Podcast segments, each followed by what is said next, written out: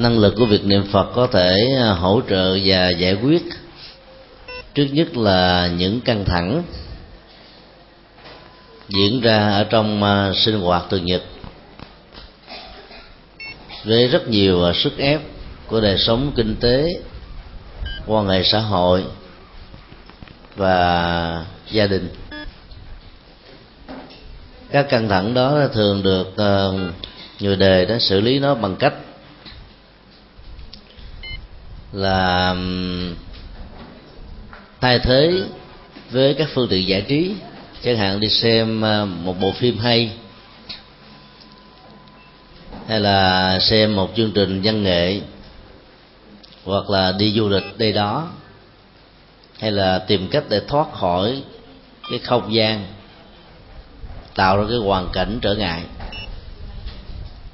Thì phương pháp đó nó được gọi là phương pháp ờ, tị nạn tức là chúng ta tránh cái nạn đang diễn ra trước mặt mình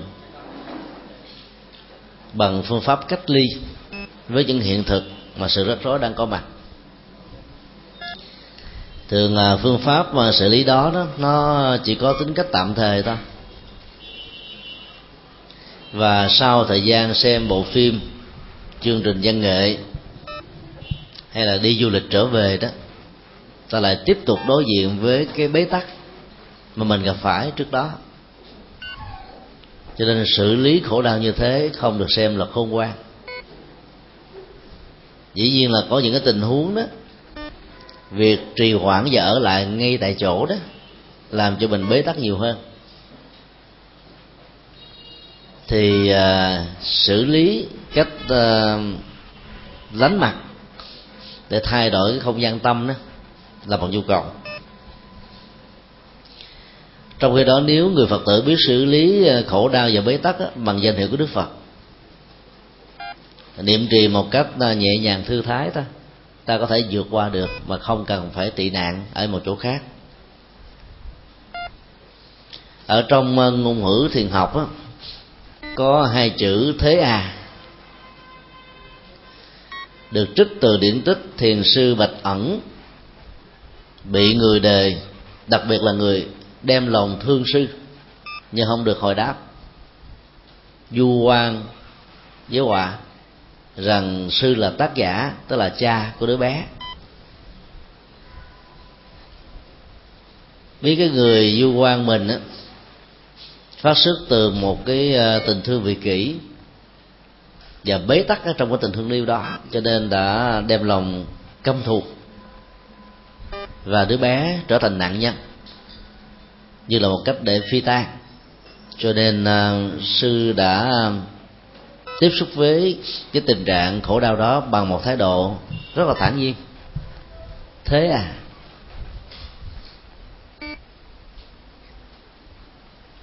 Cái câu thế à đó nếu cho ta đặt cái ngữ điệu nó hơi cao ở chữ à đó thì nó trở thành như là một câu hỏi. Ta đặt cái um, dấu nhấn đó, bằng nhau ở hai chữ thì nó trở thành là một sự thản nhiên. Đặt nó một dấu hỏi, nó trở thành một nghi vấn. Đặt nó dấu chấm than đó nó là một cái nghi vấn tự tự nội.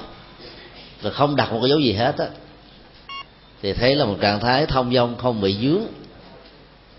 Vào cái à, ngữ cảnh của cái tình huống mà mình bị gắn ghép cái tính cách là tác giả. Trên thực tế là nạn nhân nhờ à, xử lý cái tình huống như thế cho nên à, thiền sư bạch ẩn đã vượt qua được. Và không sống theo à, lời khen tiếng chơi của xã hội. Và dĩ nhiên là cái đời sống đạo hạnh của ngài đó, tự nó minh quan và sau đó đó thì mẹ của đứa bé đó cảm thấy mắc cỡ, hổ thẹn về cái tội lỗi mình tạo ra cho nên sám hối và được rất nhiều người biết đến.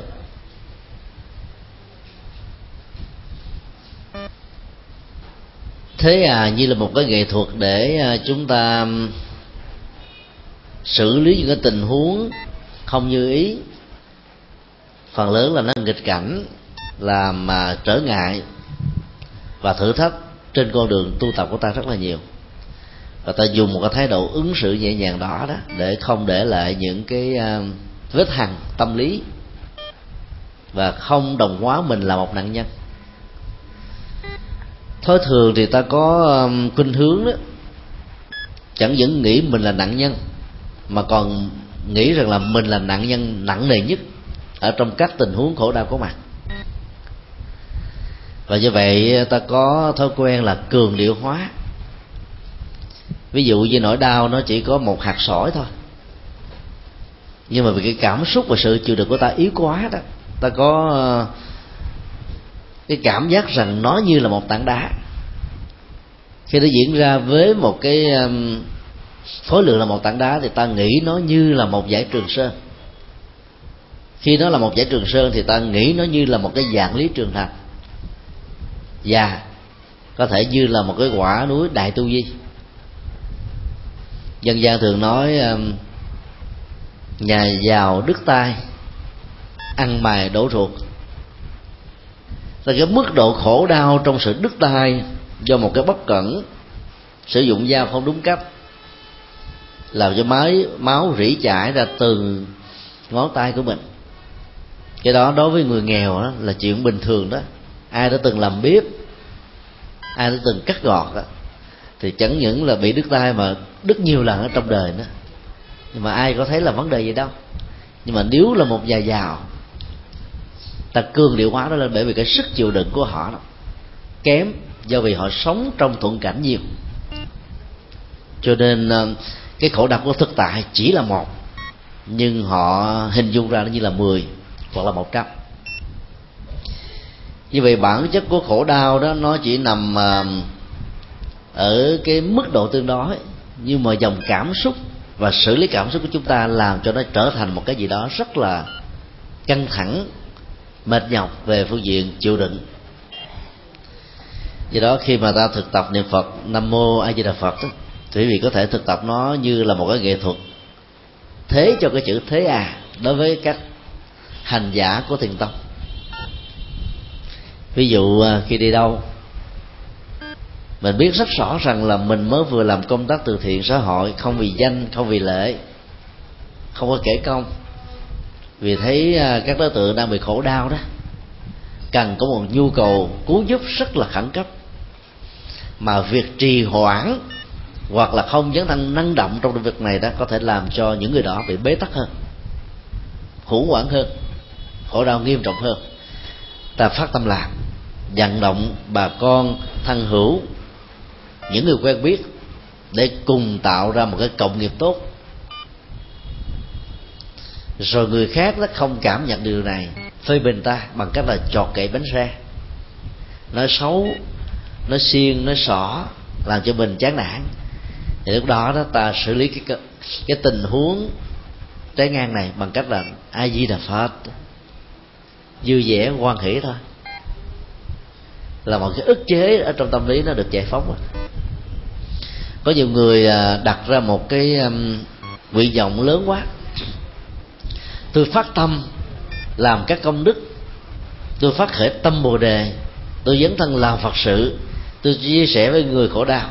Cho nên tôi cần phải được phước báo a, b, c, d. Là đó. Mà vừa khi khởi lên tâm niệm như thế thì những cái trướng duyên trở ngại nó có mặt làm cho người đó nghĩ rằng là, do vì tôi phát tâm cho nên tôi mới bị rất rối như thế này cho nên về sau không phát tâm nữa. Ta nói là đổ nghiệp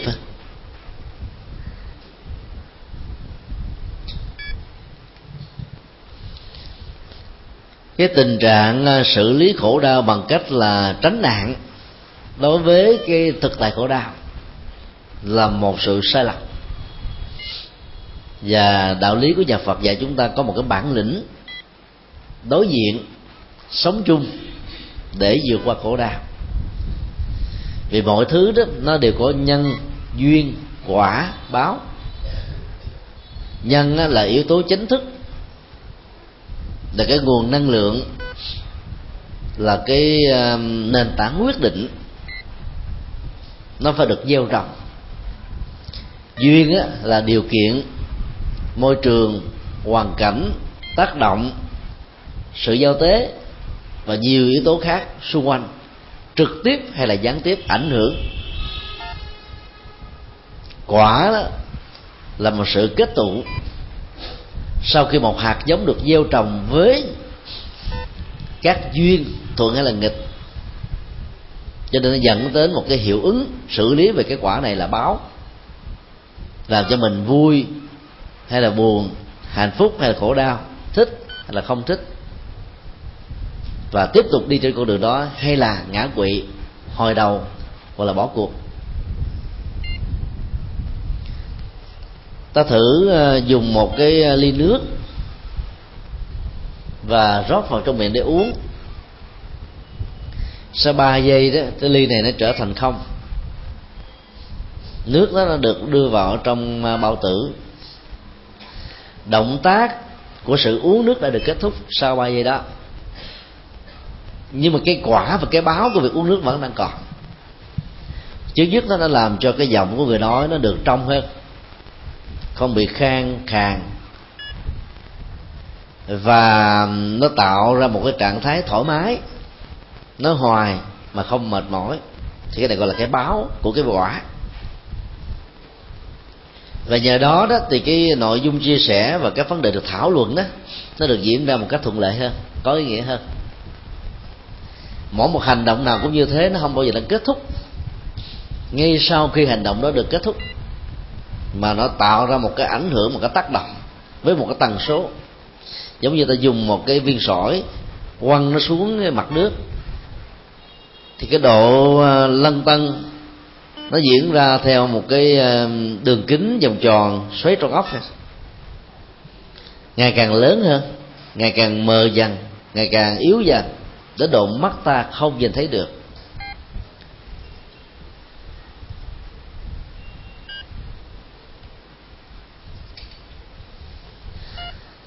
Do đó đó là cái tác dụng của những cái hành động ở trong cuộc đời nó vẫn còn tiếp diễn. Và đây chính là cái nền tảng của học thuyết nhân quả trong đạo Phật. Mọi hạt giống được gieo trồng không mất đi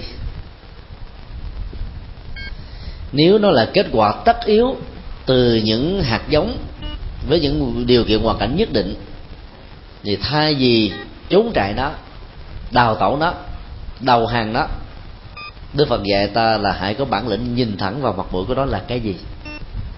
Ở đâu? Tại sao? Như thế nào? Và bất bất cứ lúc nào, thì ta sẽ giải quyết được vấn đề một cách à, thoải mái hơn bài kinh ờ, tứ diệu đế. Dịch sát nghĩa nó là tứ thánh đế.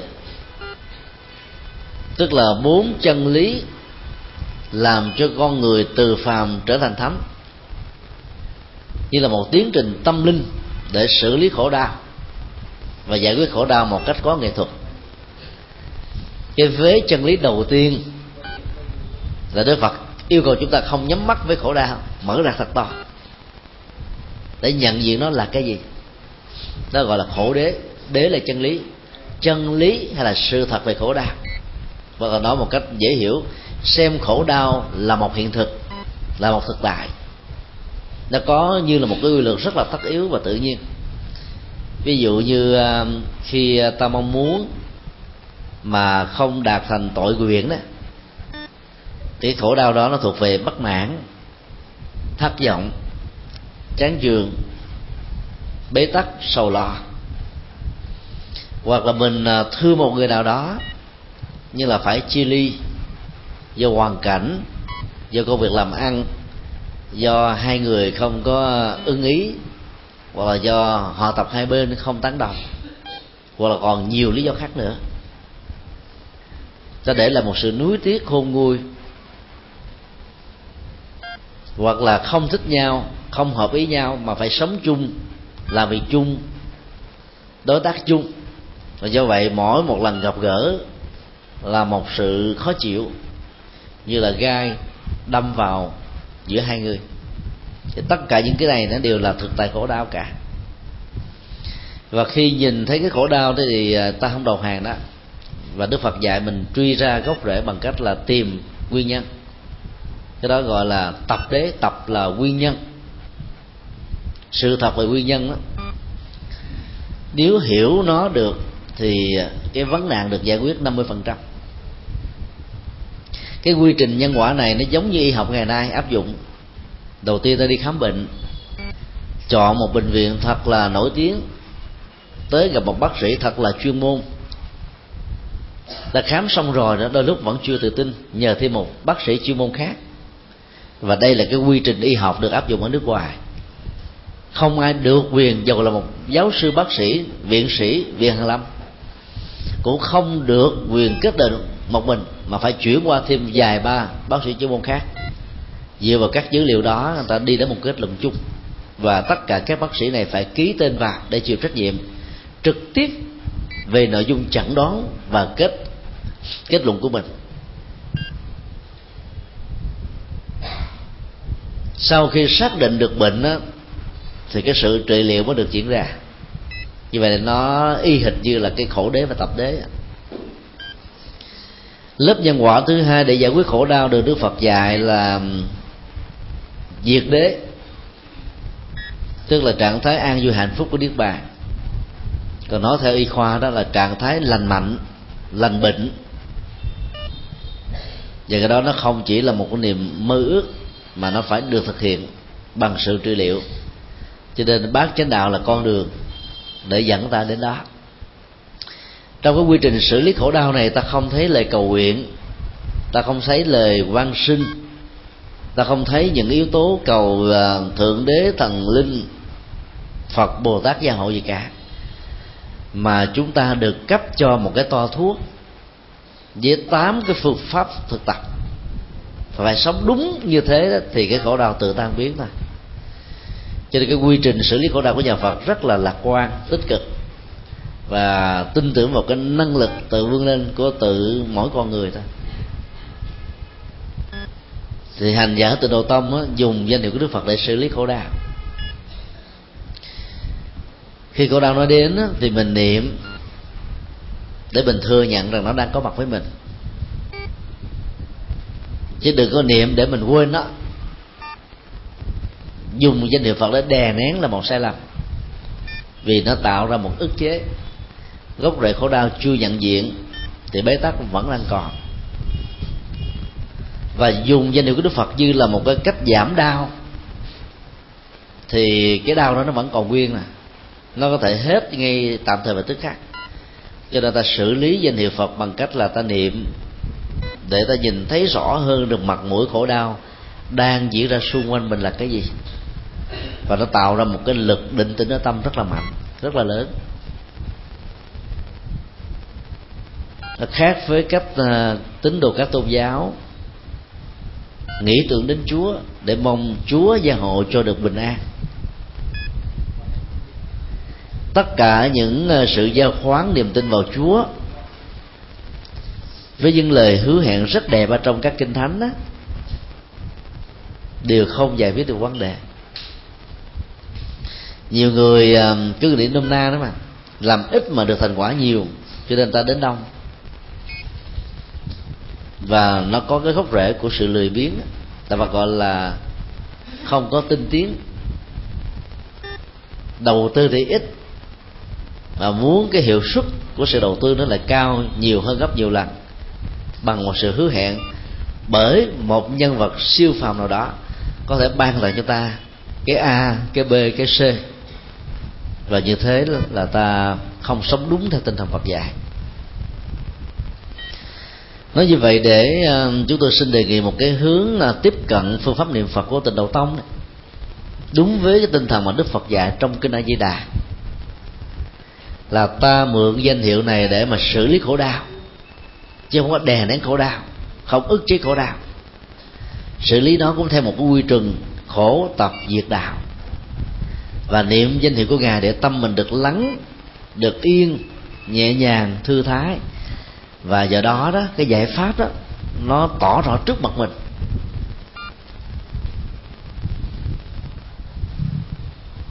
Bất cứ một vấn nạn nào cũng có nhiều giải pháp.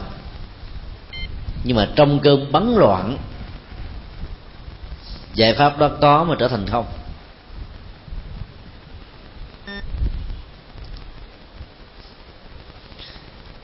Do vậy đó là sử dụng danh hiệu của đức phật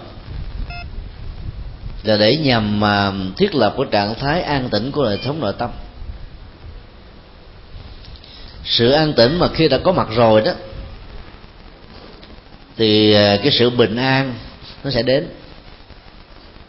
Và các nỗi đau nó có mặt đó, nó cũng giống như một cơn gió đi qua mặt nước hồ thu, tạo ra sự lăn tăng của nước và rồi khi con gió dừng lại hoặc là trôi qua sự phẳng lì vẫn tiếp tục có mặt như là bản chất thực tại của nó. Ta niệm danh hiệu đức phật a di đà không phải để cho ngài gia hộ cho mình được bình an tuổi thọ hạnh phúc nhà cao cửa rộng làm ăn đổ đạt. Được như ý mà là để cho cái mặt nước tâm nó, nó được phẳng lặng và do đó tất cả những cái à, động tĩnh tạo ra bùn và cái chất à, dơ đó ở trong nước đó, nó không trỗi dậy và khống chế chúng ta. Đó là cái cách niệm phật ở mức độ rất là phù hợp với tinh thần Phật dạy trong kinh A Di Đà được gọi chung là nhất tâm bất loạn. Do vậy ta phải thay đổi cái thói quen niệm Phật ai có thói quen niệm Nam mô Di Đà Phật, cầu cho con trúng số độc đắc. Nam mô Di Đà Phật, cầu cho con con ngày hôm nay thi đậu đại học. Nam mô A Di Đà Phật, cầu cho chồng con đó thăng quan tiến chức. Nam mô A Di Đà Phật, cầu cho con trẻ mãi không già. Tất cả những cái nguyện cầu can thiệp vào, xen lẫn vào giữa những câu niệm phật đó, nó làm cho câu niệm phật nó nặng trĩu bởi cái sự tác động, mà cái tính nhân quả của nó chưa chắc được đảm bảo, bởi vì nó lệ thuộc rất nhiều vào sự hành động của chúng ta. Nó làm cho tâm của mình bị dao động, không được bình yên. Và ta đã xử lý cái câu niệm phật đó là để mặc cả nhân quả cho phước báo của mình thôi. Cho nên ta đã làm sai. Chứ tôi vừa lên um, bái viếng chánh điện của chùa văn điển và rất là cảm kích khi ni sư chủ trì để những cái tờ phướng đó trích lệ câu nói của các vị cao tăng ngày xưa. Cho đó có câu tụng kinh giả, minh phật chi lý, lễ phật giả, cảm phật chi đức. Tụng kinh đó là để hiểu được triết lý sâu xa quyền nhiệm của đức phật ở trong những lời dạy của ngài, để ứng dụng hành trì như à, con người cần không khí để thở, thực phẩm để ăn, áo quần để trang sức. Và lại phật là để cảm cái ân đức và đền ơn những gì ta học được từ việc hành trì ở kinh. Trên thực tế đó thì chúng ta tụng kinh là để cầu phúc. Nhiều phật tử có thói quen à, thích đọc tụng kinh pháp hoa tại vì trong đó nó nó có cái phẩm nói về công đức á. Hành giả sẽ đạt được ở hiện tại một ngàn hai trăm công đức ở con mắt. Tương tự ở lỗ tai mũi lưỡi thân và ý. Nếu tổng kết lại đó thì ta có được bảy ngàn hai trăm công đức. Tụng có một bộ kinh. Nếu mà mình dành rảnh rỗi liên tục suốt uh, ngày mà có đến bảy ngàn hai trăm công đức còn cái gì xuống cho bạn không ạ nếu trong cuộc đời mà ta tụng được khoảng chừng năm chục bộ thôi, chắc có lẽ là hưởng luôn cả vài chục kiếp không hết. Và đây có thể là một cái lý do tiềm ẩn làm cho rất nhiều người thích đọc tụng kinh diệu pháp liên quan bản nguyên tác hay là bản bổn môn. Ở trong ờ, ngôn ngữ Sanskrit nó có cái hiện tượng một chữ mà đa nghĩa. Ở trong ngữ cảnh của kinh này đó, thì à, chữ đó gọi là guna. Có khi à, dịch là công đức. Có khi dịch là phước báo. Có khi dịch là chức năng. Mà trong ngữ cảnh này theo chúng tôi là chức năng, chứ không phải là phước báo. Mỗi ngày đó, ta thường à, giới hạn cái chức năng của mắt, tai, mũi, lưỡi, thân ý hoặc là ta lạm dụng chức năng của nó để dẫn đến sự đấm trước. Cho nên hai khuynh hướng đối nghịch này đó nó làm cho mình sống không được bình an. Một bên là chìm lúc sâu một bên đó thì bỏ rơi cái giá trị sử dụng của nó. Hai thế cực đó đều không dẫn ta đi đến đâu. Đây là kết luận của đức phật. Còn hành giả theo phật giáo thì, thì à, có mắt đó, ta phải nhìn chứ không giả vờ thành đuôi bịt mắt lại có lỗ tai để nghe. Hay ghét hai cục ủng mòn vô để không nghe gì hết. Có miệng lại nói, chứ không phải là để tịnh khổ theo kiểu im. Ai hỏi gì cái viết giấy. Thế cũng là ngôn ngữ đó. Mất thời giờ. Vân vân. Và hành trì đúng cách đó là ta đang thanh lọc tâm. Cho nên các giác quan trở thành công cụ để phục vụ cho sự tu tập hành trì. Là không có gì để mà chạy trốn nó, hành hạ nó, đi đọt nó các hành giả sa môn và la môn ngày xưa trong thời của đức phật đó, đã xử lý sai các giác quan. Cho nên có người đã suốt cả ngày đứng một chân hoặc là nằm ở trên các cây gai hay là ngồi suốt đời không ngủ. Cả cuộc đời không hề tắm tóc râu không hề cạo các giác quan nó bị hành hạ một cách đư đẳng để theo họ đó, làm cho chúng không có một cái niềm khao khát gì về đời sống tính dục, về sự hưởng thụ các khoái lạc giác quan. Và như thế, họ xem là tu tập chứng đắc. Đức phật nói, cái đó không chứng đắc gì hết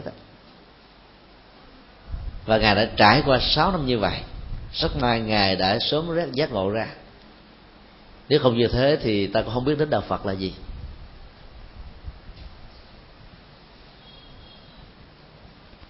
Có lần các vị ờ, hành giả sa môn tu tập im lặng suốt mấy chục năm kể từ khi đi tu, gặp ngài, hỏi rằng là tôi tu hạnh mâu ni, mà theo truyền thống tâm linh của bà là môn giáo gọi là hạnh thánh giả, thì cái kết quả tôi đạt được là cái gì? Xin ngài chia sẻ. Đức phật nói đó cái quả tối đa mà các vị có thể đạt được là câm. Quả gần kề chút xíu là á khẩu. Tại vì mâu ni theo truyền thống bà la môn á, là im lặng. Suốt cả cuộc đời không nói gì hết trơn á. Vào trong rừng sâu lên trên núi, trở thành một cái người xa lánh cuộc đời. Dĩ nhiên làm được như thế không phải là chuyện dễ đâu. Bản lĩnh lắm, có lòng lắm mới làm được, nhưng mà làm sai phương pháp. Cho nên suốt cuộc đời ta không phục vụ được cho ai và đây cũng chính là lý do khi nhà vua đề trần lên núi yên tử để tu, thiền sư ờ, đã nói với nhà vua rằng là núi không có phật. Nhưng một cách là đánh thức tỉnh nhà vua, và buộc nhà vua phải trở về ngay vàng với cái trách nhiệm quản trị quốc gia trên con đường Phật pháp. Còn cái ờ, mặc cảm về cái quá khứ của bản thân đó là không nên mà hãy xử lý nó bằng cách là vượt qua, bằng những hành động mới, có ý nghĩa giá trị trị liệu những cái gì đã cũ và xấu.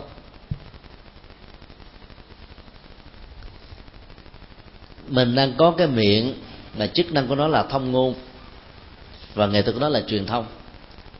Mà lại im lặng không nói, thì ở hiện đời ta đã trở thành á khẩu rồi các bạn nhân nào quả đó đang tu á khẩu thì cái quả đạt được chính là câm và đức phật đã định nghĩa là tịnh khẩu là sử dụng ngôn ngữ cho mục đích cao thượng, cho đời sống đạo đức, cho văn hóa, cho tâm linh, cho xây dựng. Một người đang bị ngã quỵ khi à, đối diện với cái nền kinh tế bị sụp đổ đó, thất vọng, chán nản, bế tắc. Ta dùng những cái lời chân chính để khích lệ người đó, làm cho người đó vượt dậy, vươn lên trong cuộc đời. Thì cái lời nói như thế được gọi là tịnh khẩu. Hoặc là một con người đang bị ờ, chìm đắm ở trong khổ đau, cùng cực. Bởi vì họ là tác nhân tạo ra nỗi khổ, tu tội. Rồi họ nghĩ rằng cuộc đời của họ là kết thúc rồi, chấm dứt tại đây. Thì cái lời nó khích lệ, hãy đứng dậy sau khi vấp ngã, là điều đáng quý đối với một kiếp người. Nghe được triết lý của đức phật như thế, nhiều người phấn chấn phương lên. Buông bỏ đồ đau, lập tức thành phật. Quay đầu, chính là bờ cái khích lệ đó nó mạnh. Nó đi tới phía trước làm cho người đó có niềm tin về chính mình và nỗ được thay đổi vận mệnh thì lời nói như thế được gọi là tịnh khẩu. Nói chung nó nó mang cái tính cách khích lệ, làm cho người phấn chấn vươn lên trên con đường đạo đức, trên sự nghiệp, trên hạnh phúc, trên bình an. Nói để mang là cái chất liệu xây dựng đoàn kết nói để cho người khác được hài lòng mà không rơi vào tình trạng ngọt mặt chết ruồi nói để làm cho người ta là không còn sử dụng những ngôn ngữ ờ, tục tiểu, kém nhân hóa, đánh mất nhân cách. Nói để cho con người có được giá trị xây dựng và vươn lên trong cuộc sống. Đều được gọi chung là tịnh khẩu. Cho nên đừng hiểu theo nghĩa đen khẩu là cái miệng, tịnh khẩu là im lặng, không nói mà tịnh khẩu là sử dụng cái miệng này để nói những điều đáng nói. Và công bố những giá trị chân lý cho người ta học, hỏi.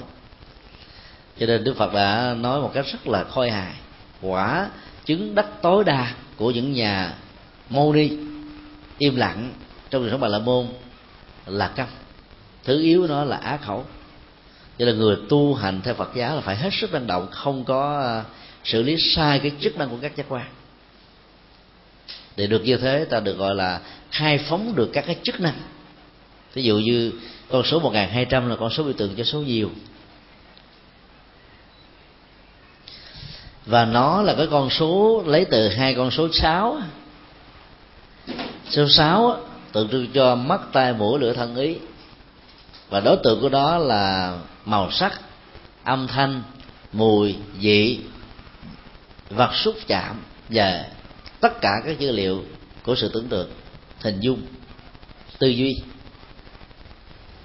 Ráp nói lại thì ta có một cái thế giới sinh vật lý và cái kết quả của nó là tâm lý và nhận thức.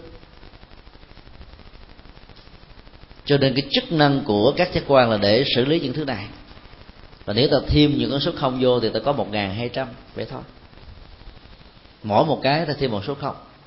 Ta có một ngàn hai trăm chức năng và đây không phải là con số thực, mà nó chỉ tượng trưng cái số nhiều thôi. Nếu ta tu tập đúng, tin tưởng rằng là mỗi con người có tiềm năng tội giác lớn nhất mà kinh pháp quan tuyên bố, thì ta sẽ làm cho các giác quan này sẽ thành một công cụ để phục vụ cho mình. Lúc đó ta đang đem chức năng đó trở về để làm kẻ nô lệ cho sự hành trì của ta. Còn bằng không đó, ta trở thành vật nô lệ của các giác quan.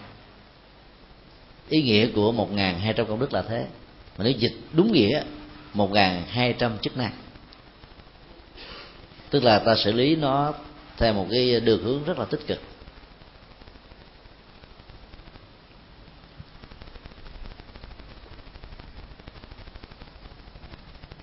Hành giả hát tịnh độ tông khi lại phật, bái sám, tụng kinh ngồi thiền, kinh hành, giữ được cái chánh niệm tỉnh thức bằng à, sự hỗ trợ của à, sâu chuỗi tràng hàng.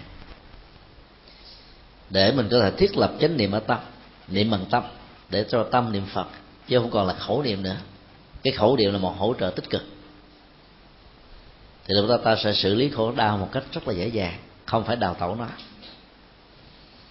Cho nên bất kỳ pháp môn nào, dù là thiền tông, tịnh độ tông, mật tông, mà bỏ rơi và không sử dụng đến tứ diệu đế thì không phải là đệ tử phật không phải là pháp môn của phật. Tất cả những đóng góp tinh hoa nhất cho lịch sử tư tưởng và tôn giáo của nhân loại là nằm ở thứ diệu đế. Pháp môn nào, truyền thống nào, từ nam tông cho đến bắc tông, cũng đều đặt trên nền tảng cái này. Do đó, nếu tao bỏ quên hai lớp nhân quả nhân quả thứ nhất là đối diện với khổ đau nhân quả thứ hai đó là tạo dựng hạnh phúc để vẫy tay chào với khổ đau rất tiếc ở trong cuộc đời đó, trong bốn vế, người ta chỉ nhớ cái vế đầu là khổ đế. Nên quy kết một cách sai lầm rằng đạo phật cường điệu hóa và bôi đen khổ đau, làm cho người ta chán nản, thất vọng, bỏ cuộc. Dẫn đến một thế giới cầu an, buông hết tất cả. Nhiều phật tử sau khi cảm nhận được pháp phật nhiệm màu đó, lòng mình lân lân cho nên suốt ngày chỉ lo tụng niệm bái sám không làm gì hết trơn đang làm ăn đổ đạt vô cùng, buông hết. Thì ta biết là mình đang xử lý cái khổ đau hay trật thế ta vẫn tiếp tục làm, vẫn sinh sống, vẫn tinh tấn. Tại vì tinh tấn là một trong ờ, sáu năng lực quan trọng. Người tại gia và xuất gia đều phải thực tập. Chẳng những ta không buông mà ta còn nhập thế nữa. Và trong cái tư thế nhập thế này đó, ta mang theo cái giải pháp để chia sẻ cho những người cộng sự, đối tác để giúp cho họ giải quyết khổ đau của họ. Là ta tu đúng theo tinh thần của đạo Phật và đúng theo tinh thần của tịnh độ tông. Còn đang làm ăn khấm khá, mọi thứ thành đạt, rồi tu rồi bu hết trơn, có ngày với nhớ con câu niệm Phật không? Là hơi có vấn đề đó. các đức Phật vẫn phải làm việc Phật sự cho đến hơi thở cuối cùng. Đức Phật Thích Ca đang lúc lâm trọng bệnh chuẩn bị qua đề, ngài vẫn thuyết bài pháp, được gọi là kinh di giáo, tức là lời giáo huấn cuối cùng ấy. Cho đến lúc nào không còn làm việc nữa thì mới ngưng. Đó là sự tinh tiến. Và do vậy, người phật tử không cho phép mình lùi sụp. Và tôi tu tập theo kinh a di đà nói đó, đến một trình độ đó, a bệ bậc chiết tức là bắt thối chuyển. Người ta mới tạm an tâm thôi. Còn dưới tình trạng phàm phu đó, thì lúc cao, khi thấp, lúc tốt, khi muộn, nó vẫn là cái tình trạng luân hồi.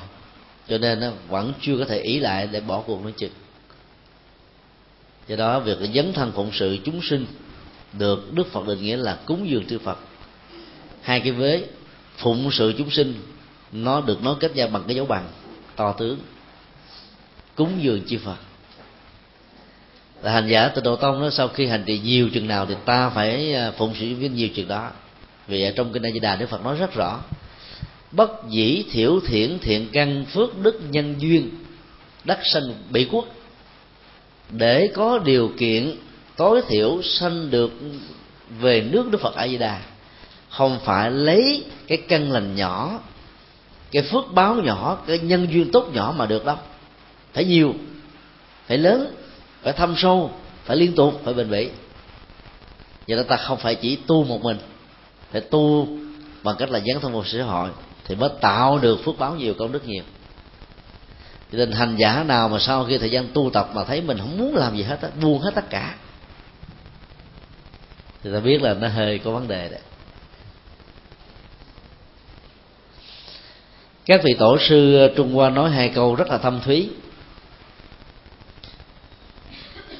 Cà sa vị trước hiềm đa sự dĩ trước cà sa sự cánh đa. Nhiều người thấy đời sống ờ, các nhà tu hành vẻ thảnh thơi, nhẹ nhàng, thư thái, khỏi bon chen vật lợ với danh lệ. Cho nên lúc mà mình chưa mặc áo cà sa đó, mình rất là mong mỏi được một ngày vào chùa thực tập. Và sau đó mình trở thành người tu luôn.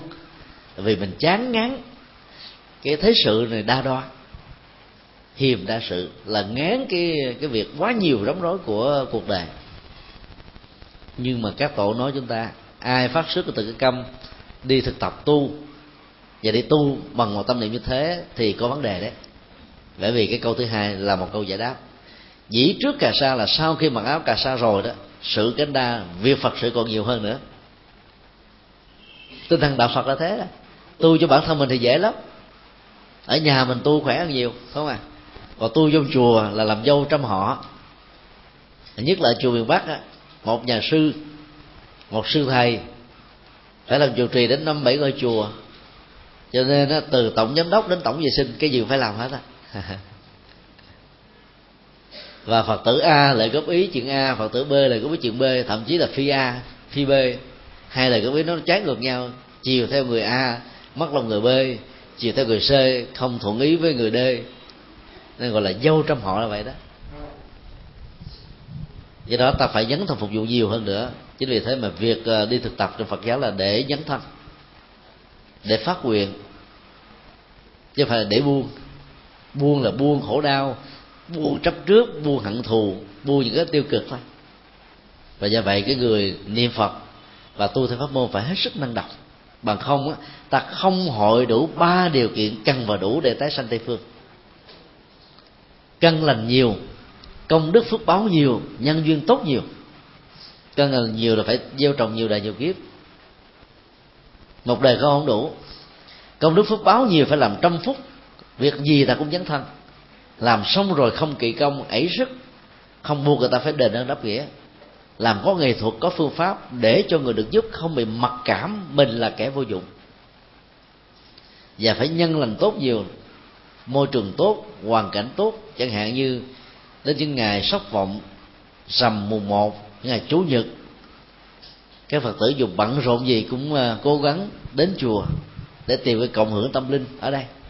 Đó là nhân duyên tốt. Ta tu với những người bạn, ta tu với thầy, ta tu làm công quả, làm công đức. Bởi vì ở nhà, mặc dầu nhà cao, cửa rộng, có bàn thờ trang nghiêm, nhưng mà cái hiệu ứng tâm linh cộng hưởng tốt đó, từ những người khác không có. Nếu ở nhà mỏi mệt cái mình nằm luôn không muốn làm lễ gì hết. Mình vào trong chùa dù có mệt thấy người ta lễ mình phải lễ theo. Chứ là sao nằm có chỗ đâu nằm. Cho nên cái tinh tấn đó nó làm cho mình phát huy được cái năng lực. Đó là nhân duyên tốt. Thì công đức phước báo là điều nó buộc ta phải dấn thân chứ không phải ta buông được người phật tử đúng nghĩa phải là một nhà kinh tế giỏi, một nhà văn học, một nhà giáo, một nhà nghệ thuật, một nhà nghệ sĩ, một nhà điện ảnh. Tức là trong tất cả các lĩnh vực ngành nghề, ta phải dấn thật là mạnh, làm hoài, làm mãi. Nhưng ta vẫn giữ được cái cốt lõi của sự tu tập. Thì mình mới phụng sự và đưa Phật pháp đi vào ngõ ngách của cuộc đời. Cho nên tu không phải là để trốn đời, mà tu là để nhập thế nhập thế bằng một thái độ xử lý khổ đau, khôn ngoan, có nghệ thuật để dẫn đến sự thành công.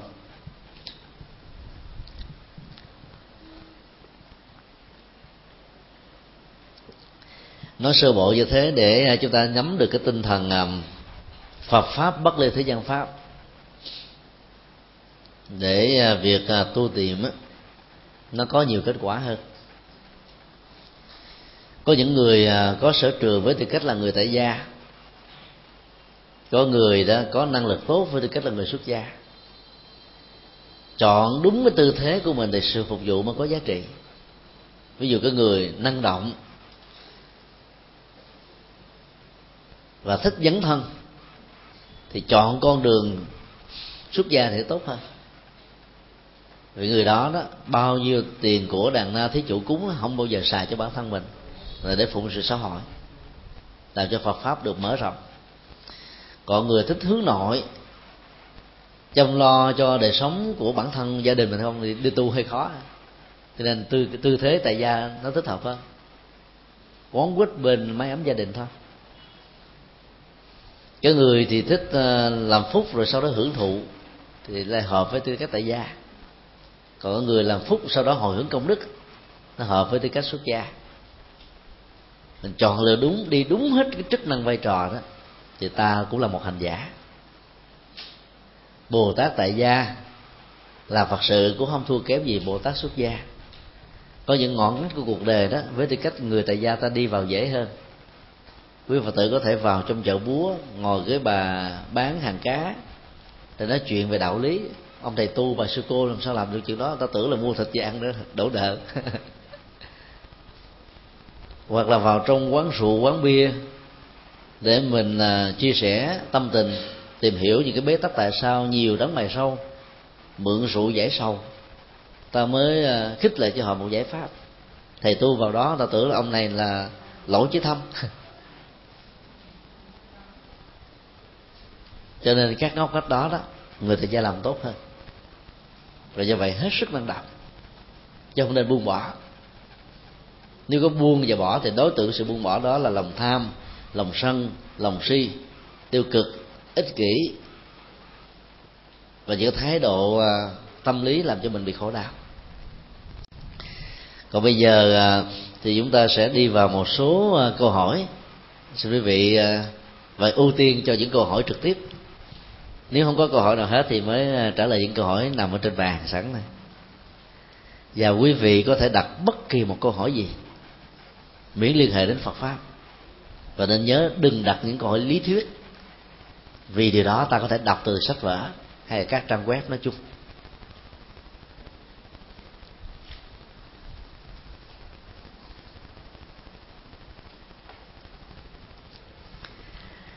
Quý phật tử, mạnh dạn đi câu hỏi đi.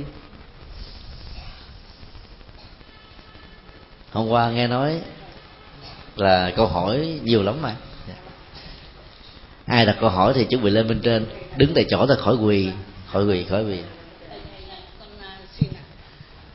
Con xin có hai câu hỏi mà cũng mong phật tổ như lai và các ngài chứng. Xin câu hỏi thứ nhất vì ngoài bắc con. Còn nhiều các chùa mà các tăng ni còn ăn mặn. Mất gì, được gì? Câu hỏi thứ nhất. Câu hỏi thứ hai là tại ra những ngày những uh, uh, ngày mà những gia đình có người mất có người thân mất đấy mà cúng chay thì được gì? Cúng mặn mất gì? A di đà phật bạch thầy con xin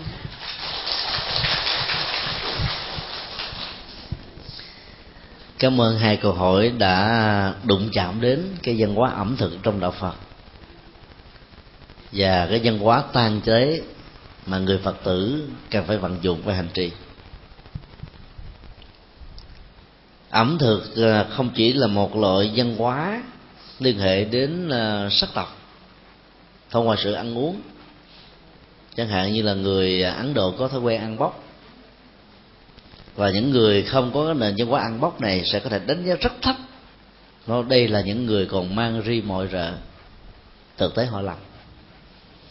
Cái gốc rễ của nền văn hóa ăn gốc đó là bởi vì à, họ không có ăn loại rau cũ mà tất cả được bầm nhiễn hết, cho nên đâu có nhu cầu cầm đũa để gấp để làm cái gì.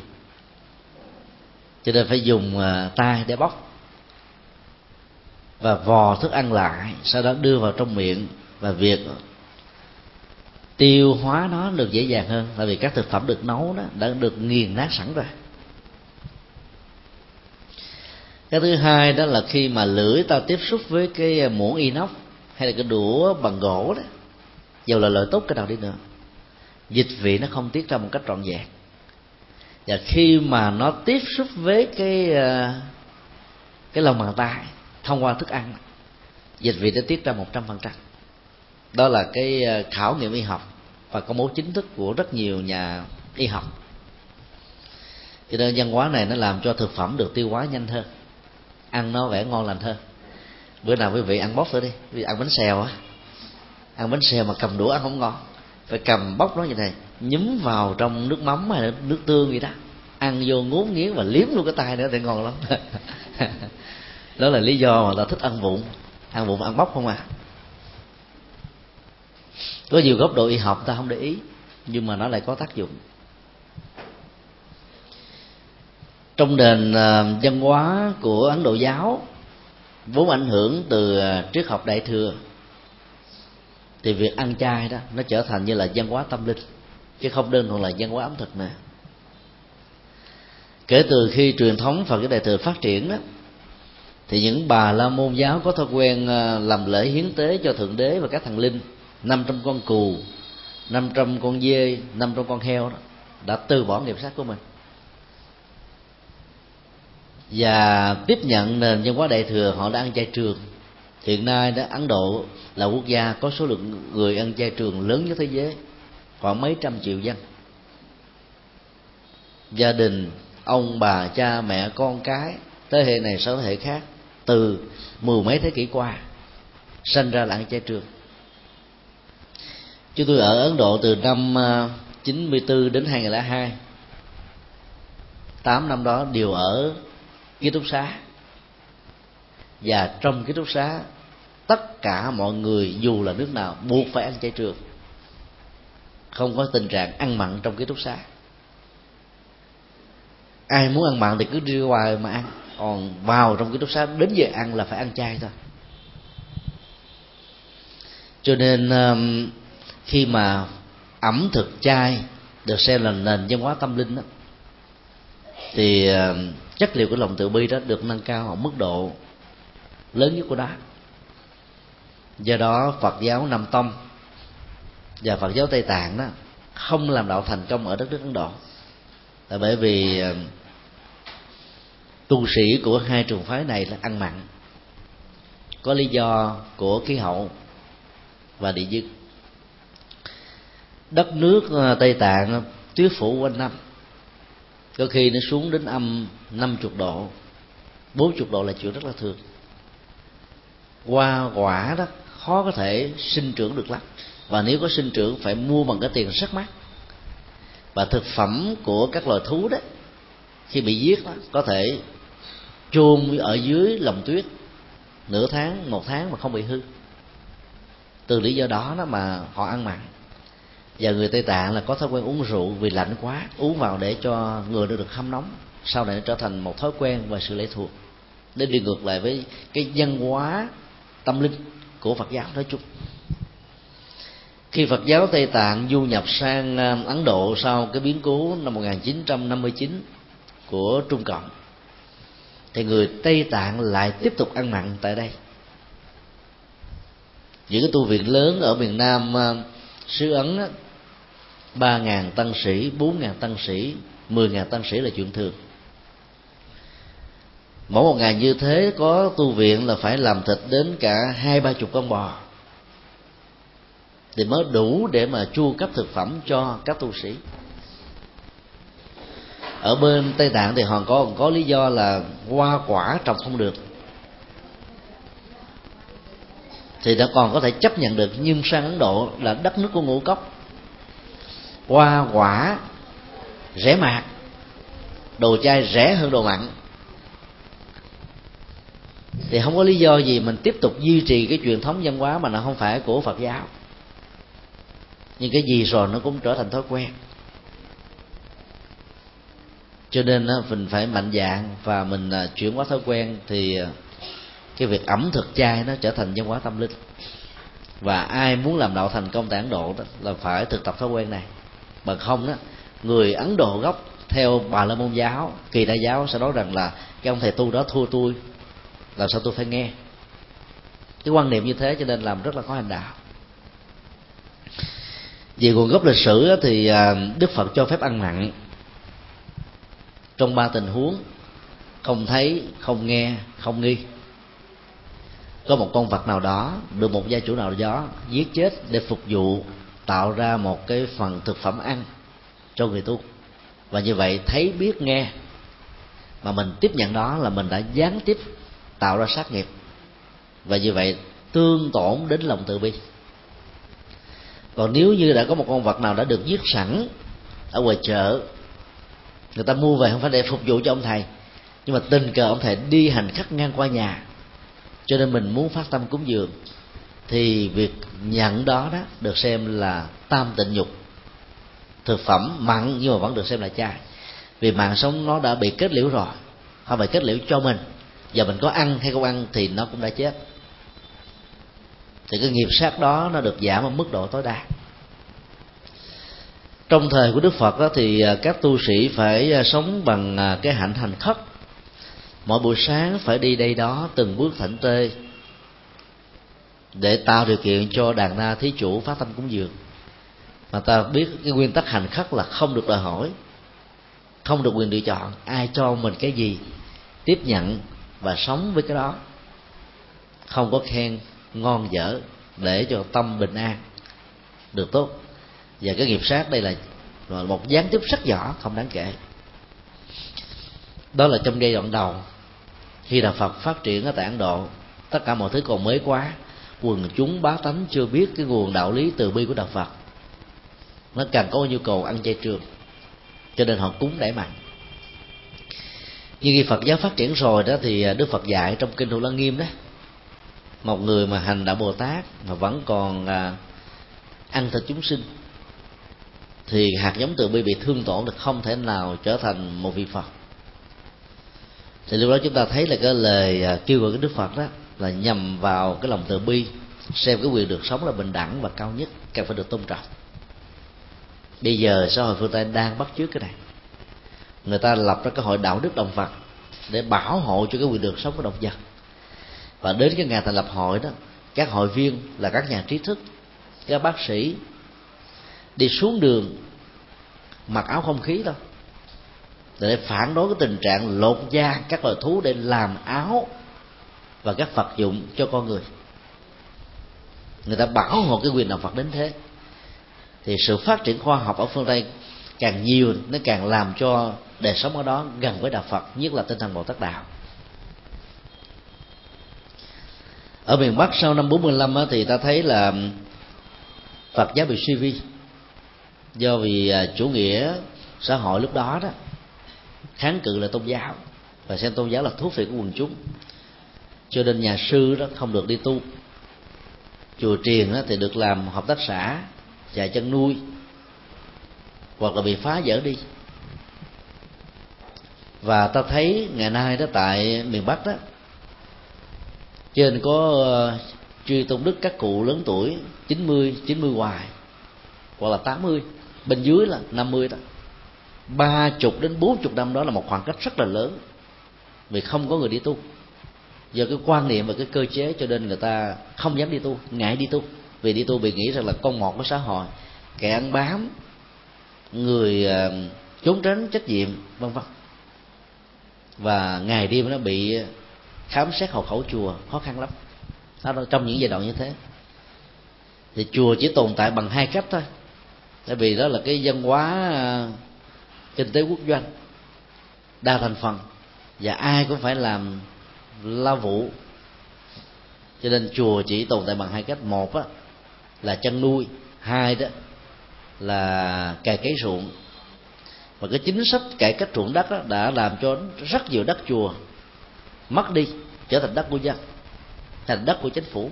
Chẳng hạn như chùa Bắc Mẫu tám mẫu bây giờ quý vị lại còn nhiêu? Một, hai ngàn mét vuông.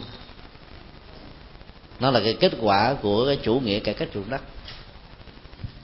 Những chùa không có ruộng đất thì phải ờ, chăn nuôi thôi. Không trồng trọt thì chăn nuôi, chứ phật tử có tiền đâu mà cúng. Người ta cũng không dám đi chùa. Đó là cái giai đoạn lịch sử như một hiện thực ta không thể phủ định. Và do vậy đó thì ờ, trường Phật không có các sư cụ khi chết xuống không có người kế thừa, chùa trở thành quan vắng. Chỉ có ông từ là các phật tử ở phương xa đến canh giữ đó. Cho nên dần già cái nền văn hóa phật giáo nó bị quên lãng, mất đi. Và vì chăn nuôi ở trong chùa thì người ta phải lấy thịt ăn là chuyện rất là thường. Nhưng mà sau 25 năm trở lại đây đó, thì Phật giáo đang được phục hưng và trở về với cái nôi văn hóa gốc của đất nước Việt Nam, của mấy ngàn năm về trước thì cái tình trạng đang phục hoạt nền văn hóa ăn chay đó được diễn ra. Hai chục thầy cô đi vào trong năm học năm 88 đến 92 đó trở về đây xây dựng đầu tràng ăn chay trường. Và dần già cái đó nó sẽ trở thành một cái thói quen mới trở về gốc. Cho nên à, ta phải kiên nhẫn và quý phật tử khi mà đi cúng dường cho tăng đó thì mình cúng dường thực phẩm chay. Nguyên tắc cúng dường là, là tăng ni không được quyền lựa chọn mình cúng chay thì quý thầy phải ăn chay thôi. Và do đó ta phải hạn chế cúng mặn. Mình cúng mặn thì quý thầy cũng không được từ chối. Lời phật dạy là như thế mà. Do đó đó, quý phật tử hỗ trợ cho các chùa bằng cách là mình đăng ký đi. Thí dụ ngôi chùa, mình đăng ký ờ, một người cúng dường ngày hôm nay, người cúng dường ngày mai. Quy một tháng là có ba chục người hay là sáu chục người hùng lại để cúng dường. Hai người cúng một ngày. Cái tiền chợ mỗi ngày đó bao nhiêu đó? Ở trong các ngôi chùa miền Nam như giác giác ngộ chẳng hạn, có 25 tu sĩ. Một ngày tiền chợ chỉ có 250 ngàn đó ăn ba cử. Ở miền Bắc này một chùa chỉ có một hai thầy, tiền chợ đó bao nhiêu. Mình phát tâm mình cúng dường, ngày nào cũng cúng chay hết thì tự động cái nền văn hóa chay nó trở thành phục hoạt đó còn phía phật tử không biết là thậm chí thỉnh thoảng chúng tôi đi thấy, có nhiều chùa đó có bàn phật, người ta cúng nặng nữa mà. Người ta đâu biết gì đâu, thì cứ đem vào ta cúng thôi cửa cửa chùa rộng mở từ bi, đâu có cấm đón gì. Và cũng như thế thì không nên và nó sai với tinh thần. Cho nên à, việc mà à, không à, trở về với truyền thống ăn chay đó, ta có thể gặp những trở ngại trong việc làm đạo. Mặc dù ăn chay và mặn không quan trọng. Nó chỉ là cái cách để mà mình là sống với lòng từ bi thôi. Gieo được cái nghiệp nhân từ, thì sau này ta giảm được nghiệp sát và tránh được cái tình trạng yếu thọ tránh tình trạng bệnh tật do nghiệp sát sinh tạo ra trực tiếp hay là gián tiếp. Còn trong tình trạng thứ hai đó là việc à, cúng đãi cho gia tiên thì bên nhà Phật khuyến khích là cúng chay. Là bởi vì việc cúng nặng á, sẽ làm cho hương linh á, tiếp nhận một cái cộng nghiệp xấu do chính người thân là con thảo cháu hiền tạo ra. Kinh là dạy đó là sau khi người chết chết đi đó, thì họ không có ăn uống gì được hết á. Là bởi vì cái miệng, cái cổ bao tử tiêu hóa tuần hoàn, đâu còn hoạt động nữa đâu. Và nó phải trở về với tứ đại đất, nước, gió, lửa cho nên tâm thức phải vẫy tay chào với nó thì mới được siêu. Còn các hình thức á, cúng kính linh đình nó chẳng những không có lệ mà làm cho các hương linh bám chấp mà bị vướng luyện do đó việc cúng á, chỉ mang tính cách tượng trưng cúng chay để giảm cái nghiệp sát và gieo trồng hạt giống nhân từ thì hương linh đó được phước báo. Và cái quan trọng là cúng thời kinh để hương linh được siêu bỏ chấp trước ra đi một cách nhẹ nhàng. Khi cúng ta cũng nên tổ chức cúng tại chùa. Ngoài cái cộng hưởng tâm linh ở ngôi chùa, hư linh à, giảm bớt đi cái lòng quyến luyến về gia đình, về hạnh phúc. Tượng linh mới dễ dàng đi. Và khi cúng tại chùa đó, thì thân bằng quyến thuộc của mình lúc đầu á, không biết Phật pháp, không thích chùa, thành kiến mà cả với các nhà sư. Khi vào tổ chức cúng lễ dỗ cho người thân của mình, nên buộc phải đến khi đến thì thấy cái văn hóa tâm linh của chùa nó khác hẳn với quan niệm của mình và điều chỉnh được sai lầm. Thì chí ít cũng tạo được một hạt giống về Phật pháp cho nên lệ lạc nó nhiều hơn. Và do đó đó cũng nhờ cái tình trạng thương tưởng người quá cố mà những người này tạo dương phúc cúng dường tam bảo phước báo. Cái cộng hưởng đó nói theo kinh địa tạng là kẻ còn người mất đều được lệ lạc an vui. Cho nên việc cúng đó, cần phải cúng à, một cách là có ý nghĩa bây giờ à, đến à, những câu hỏi trên giấy.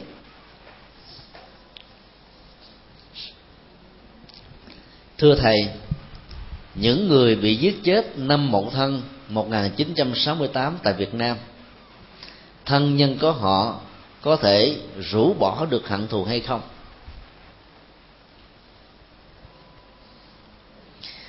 Người thân rũ bỏ hận thù thì không khó nhưng những người lâm chiến đó mà rũ bỏ hận thù mới khó. Nó khó bởi hai lý do. Thứ nhất đó, là tất cả các chiến sĩ dù được mệnh danh là nghĩa sĩ từ hai phía đều được khích lệ bằng tinh thần yêu nước và dân tộc. Bên nào cũng nghĩ mình là chánh nghĩa cả. Và giờ họ được ca tụng bằng tổ quốc ghi công cho nên cái niềm hãnh diện tự hào để làm cho họ sẵn sàng ngã xuống cho huy xã tắc rất là cao. Do đó, ai cũng mong đến cái ngày khải hoàn để đưa cái niềm vinh dự đó, để thấy được cha mẹ hiền, để thấy được vợ và con sinh, hoặc là những người tình đang chờ mình ngày đêm ở nhà. Tới lúc phải khóc thầm, nhớ trộm và chia sẻ nỗi đau nỗi buồn đó bằng cách là viết thơ tâm tịnh có nhiều chiến sĩ khi chết á, ở trong cơ thể của anh ta chỉ có một tấm ảnh của người tình. Một tấm ảnh của đứa con thơ hay là một người cha già đang ngày đêm trong ngóng. Anh ta vừa viết xong lá thơ chưa kịp gỡ. Trong đó có những cái câu như thế này. Em ơi hãy chờ anh. Ngày khải hoàng không còn xa nữa. Ta sẽ gặp nhau trong đoàn tụ. Vợ chồng ta sẽ dẫn đứa con cho nó đi chơi đi học để nó được hạnh phúc như bao nhiêu đứa trẻ thơ ở những quốc gia hòa bình khác. Cái niềm mơ ước đó chưa được thực hiện thì họ đã qua đời. Cái ức chế tâm lý đó làm cho họ đổ dồn cái nỗi sân hận đối với cái người bóp cò, đứng từ cái phía đối lập. Tại vì mày mà tao ra nông nổi như thế này, tại vì mày mà gia đình tao phải sanh ly tử biệt, cái uất hận mặc dầu tổ quốc ghi công bằng bia liệt sĩ, ca ngợi tán dương nhưng mà cũng có nhiều người chết một cách thảm thương nhưng mà không ai biết đến. Không ai ghi nhận công đức. Cho nên cái tiếc nuối và cái hận đó bắt đầu nó trỗi dậy. Và giành cái quyền níu kéo sự sống. Cho nên họ tồn tại ở trên bãi chiến trường mà bây giờ nó không còn nữa. Do đó phải giải quyết cái quan ức đó đó thì họ mới được ra đi. Thì những người thân đó ta phải làm một cái lễ cầu siêu và nói với người đó, nếu là cha mẹ, con ơi, cha mẹ thấy rất rõ cái đóng góp của con trong việc bảo vệ quê hương bờ cõi đó là một nghĩa cử cao thượng. Mà những người trai khi lớn lên cần phải làm việc đó.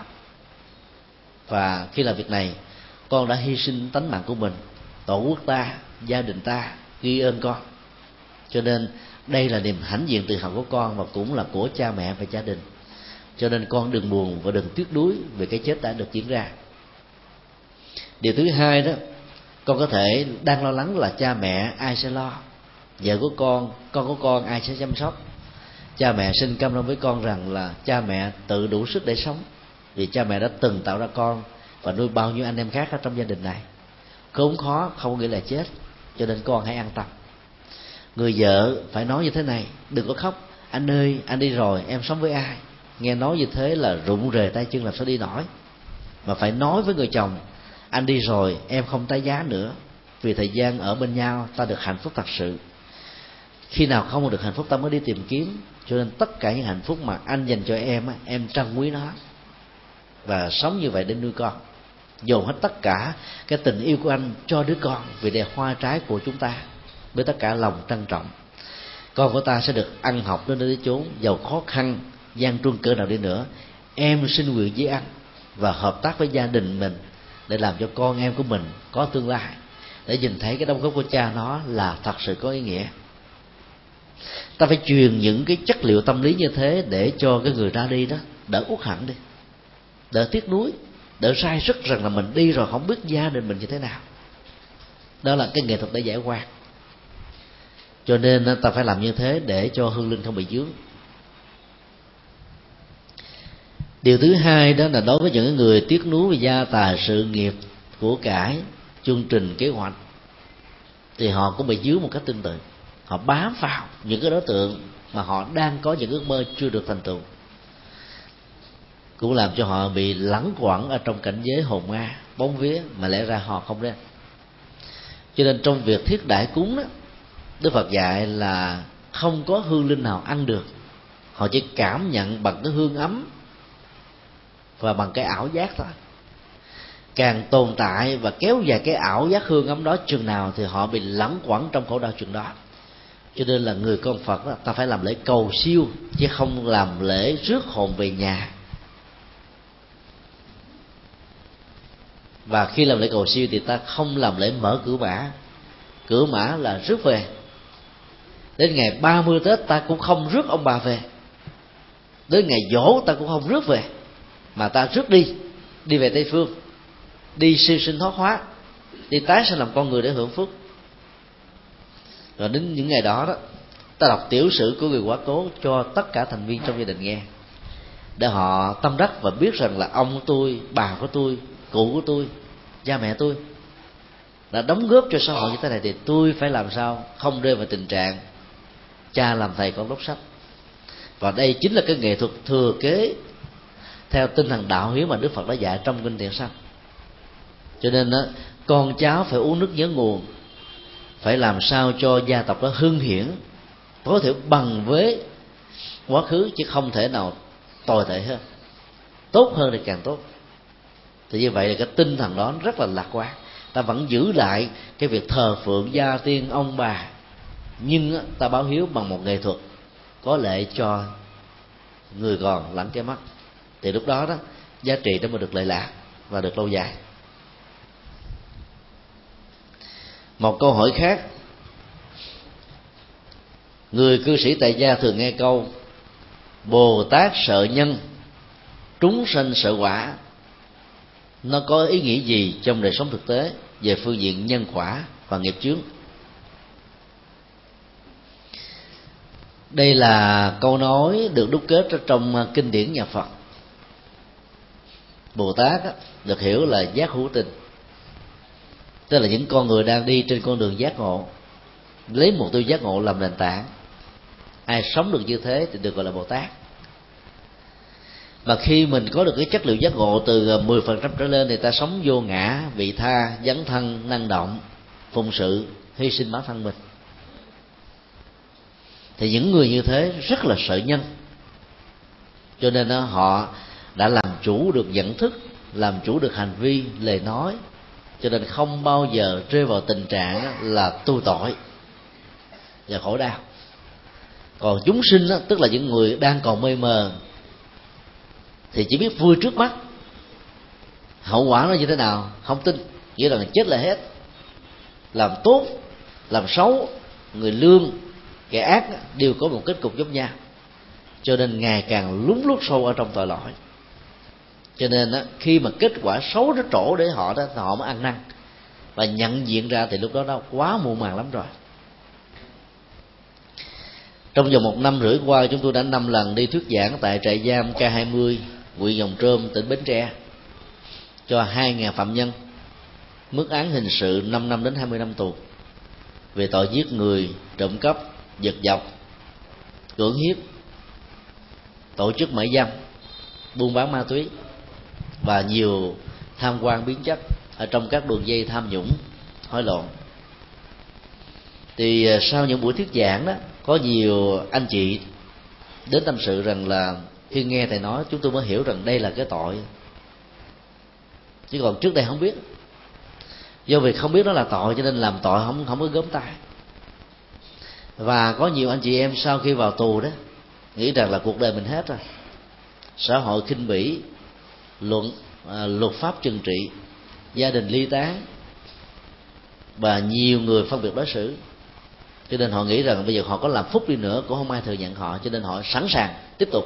Cho nên sau khi hết hạn tù này họ tiếp tục làm xấu và vài hôm sau lại bị bắt vào tù lần thứ hai lần thứ ba.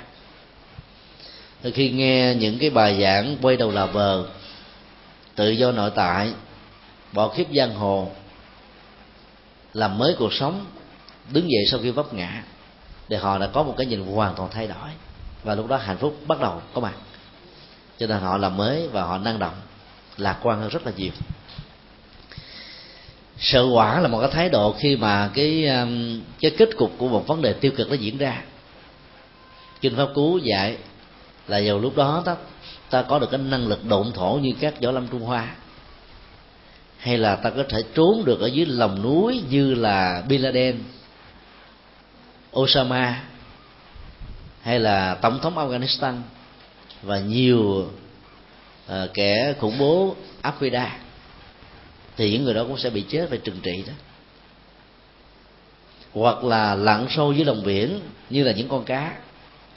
Bay cao thăm thẳm trong bầu trời xanh như là các phi thuyền thì cũng không thể nào tránh được cái quả xấu khi đã được thượng thành một cái gì đó mà ta không thể tránh được được.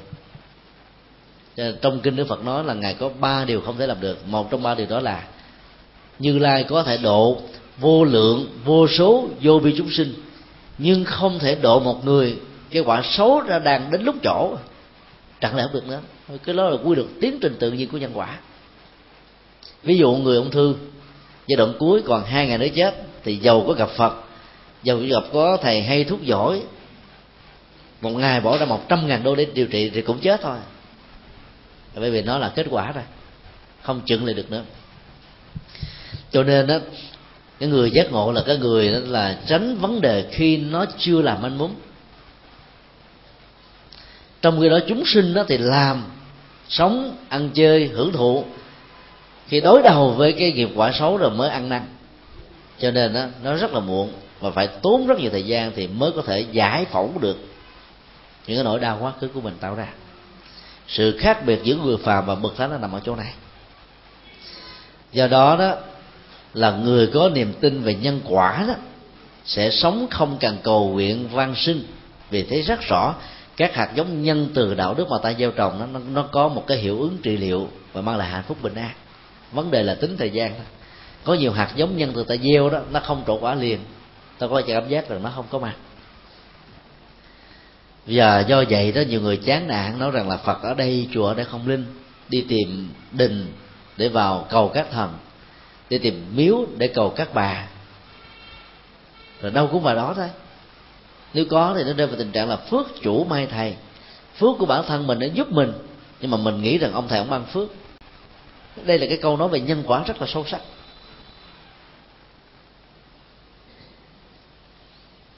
Cho nên à, khi mà ta biết sợ nhân, khi nó là một yếu tố xấu thì ta sẽ tránh được những nghiệp chướng. Nghiệp chướng làm cho mình thất điên bát đảo lắm. Và sống mất hết an vui hạnh phúc trong đời.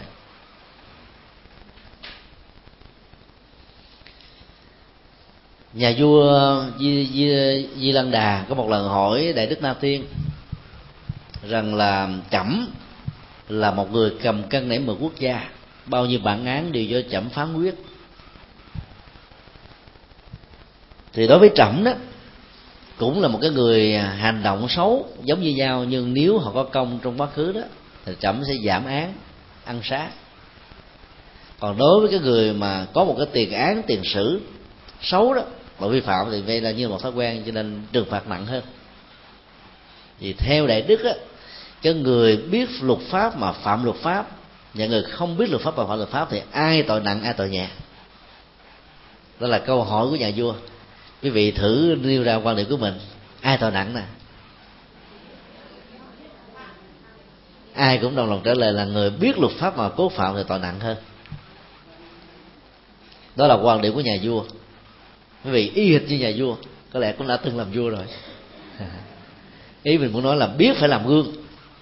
Biết mà không làm gương á, thì làm cho người ta lúng lúc sâu trong tội lỗi. Đại đức na tiên nói ngược lại. Người biết luật pháp mà phạm đó, tội nhẹ hơn người không biết. Và nhà vua trốn mắt lên hỏi tại sao thế? Đại đức na tiên trả lời rất là nhẹ nhàng thưa đại dương vì người biết mà làm á thì trong lúc làm lương tâm cắn rứt.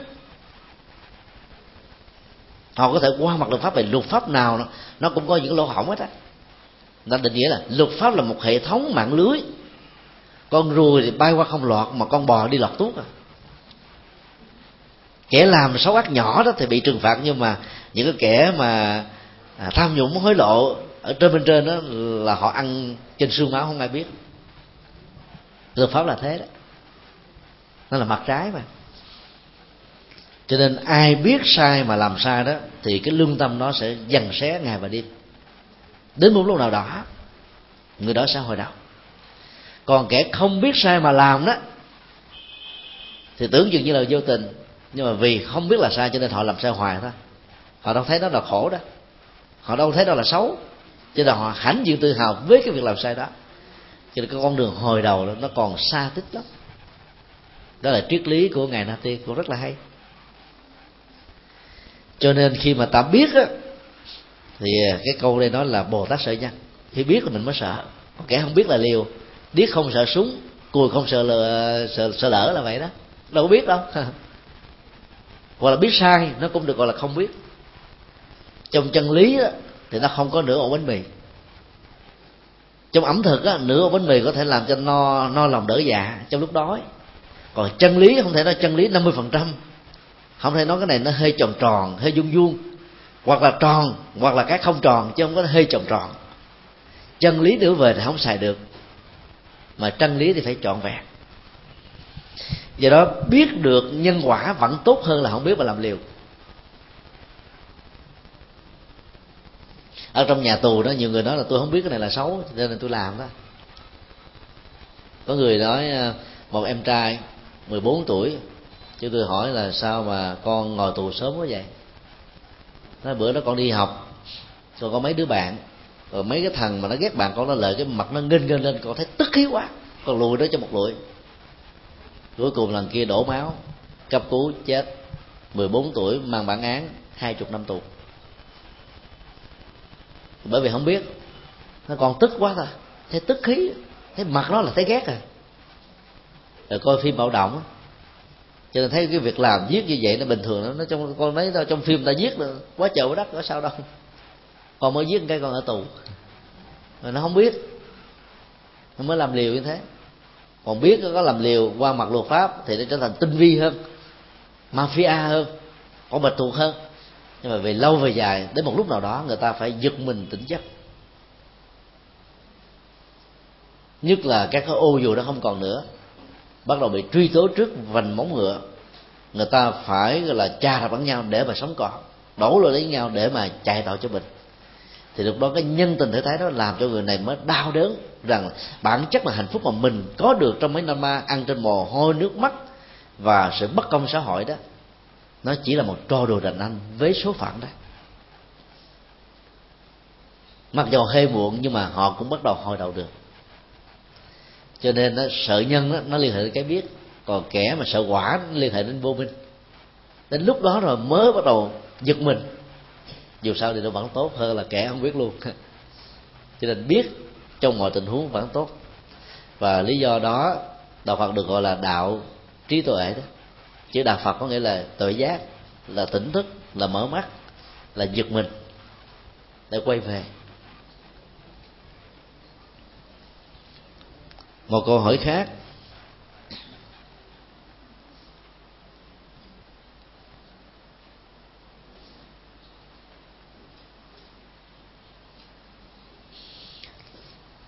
Pháp môn mật tông là do đức phật giảng dạy hay là do các tổ sư tây tạng dạy?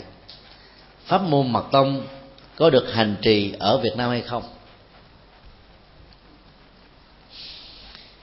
Hiện nay đó thì à, tại việt nam, pháp môn phật tông cũng được phổ biến, mặc dù không được rộng rãi lắm. Trong thời lý đó cũng có những vị à, nổi tiếng về mặt tông. Hai tông phái mạnh nhất ở việt nam là tịnh độ và thiền. Nghi thức tụng niệm của phật giáo việt nam nhập cản nguyên si nghi thức tụng niệm của trung quốc có hội đủ ba yếu tố mật, tịnh thiền. Cái thời khóa buổi sáng công phu thủ lăng nghiêm, đại bi thập chú là mật tông. Sau đó là đi kinh hành là thiền tông. Niệm phật phát nguyện quảng sanh là tịnh độ tông. Và đây là cái chủ trương tam tông, đồng nguyên, để cho các hành giả của thiền tông, tịnh độ tông mật tông không chống trái, không kháng cự lẫn nhau. Và do đó nó tạo ra một chất liệu hòa hợp và sức mạnh của phật giáo cái nghi thức ờ, cúng ngọ để mà nhớ ơn phật và nhớ ơn chúng sinh vào buổi trưa. Nghi thức ờ, mong sơn thiết thực vào buổi chiều 4 giờ. Cầu siêu cho các quan hồn uổng tử rũ bỏ sự chấp trước để mà ra đi. Nghi thức tịnh độ vào buổi tối ở các chùa đều là ba nghi thức của tịnh độ tập. Và trong đó, đó nó có phần đi thiền hành quán tưởng thuộc về thiền tông. Mặc dầu mật tông không được phổ biến rộng rãi ở việt nam nhưng mà cái số lượng phần trăm ở trong nghi thức mật tông vẫn chiếm nhiều hơn là thiền nó gần như là bốn phần trăm. Thiền 45 phần à, tịnh độ 45 phần trăm. Và thiền nó chỉ có khoảng 5 phần trăm mà thôi. Đó là một chủ trương à, tam pháp môn đồng nguyên thế cho tam giáo đồng nguyên và giá trị của nó lại là cao hơn nhiều. Ở miền bắc đó thì mật tông phát triển rất là mạnh, hòa thượng thích viên thành, chủ trì chùa hương. Sau này khi tịch đó thì à, các đồ đệ của hòa thượng tiếp tục truyền bá pháp môn mật tông ở miền bắc. Ở miền nam đó thì à, có à, thượng tọa thích minh phát, trước đó có hòa thượng thích viên đức, đều là những vị rất nổi tiếng về tiền tông và phần lớn các vị hành trì nổi tiếng về thiền tông mật tông đều là những người mất sớm. Trong 14 đề đạt ma, đạt lai đạt ma, được xem như phật sống của tây tạng đó ngày thứ 14 hiện tại, sống trên 70 tuổi. 13 đời của cái 13 vị trước đó hiếm có vị nào sống được 60 tuổi lắm so với các cụ tổ của thiền tông và tịnh độ tông đó, là yếu thọ hơn nhiều. Đó là cái thống kê thôi.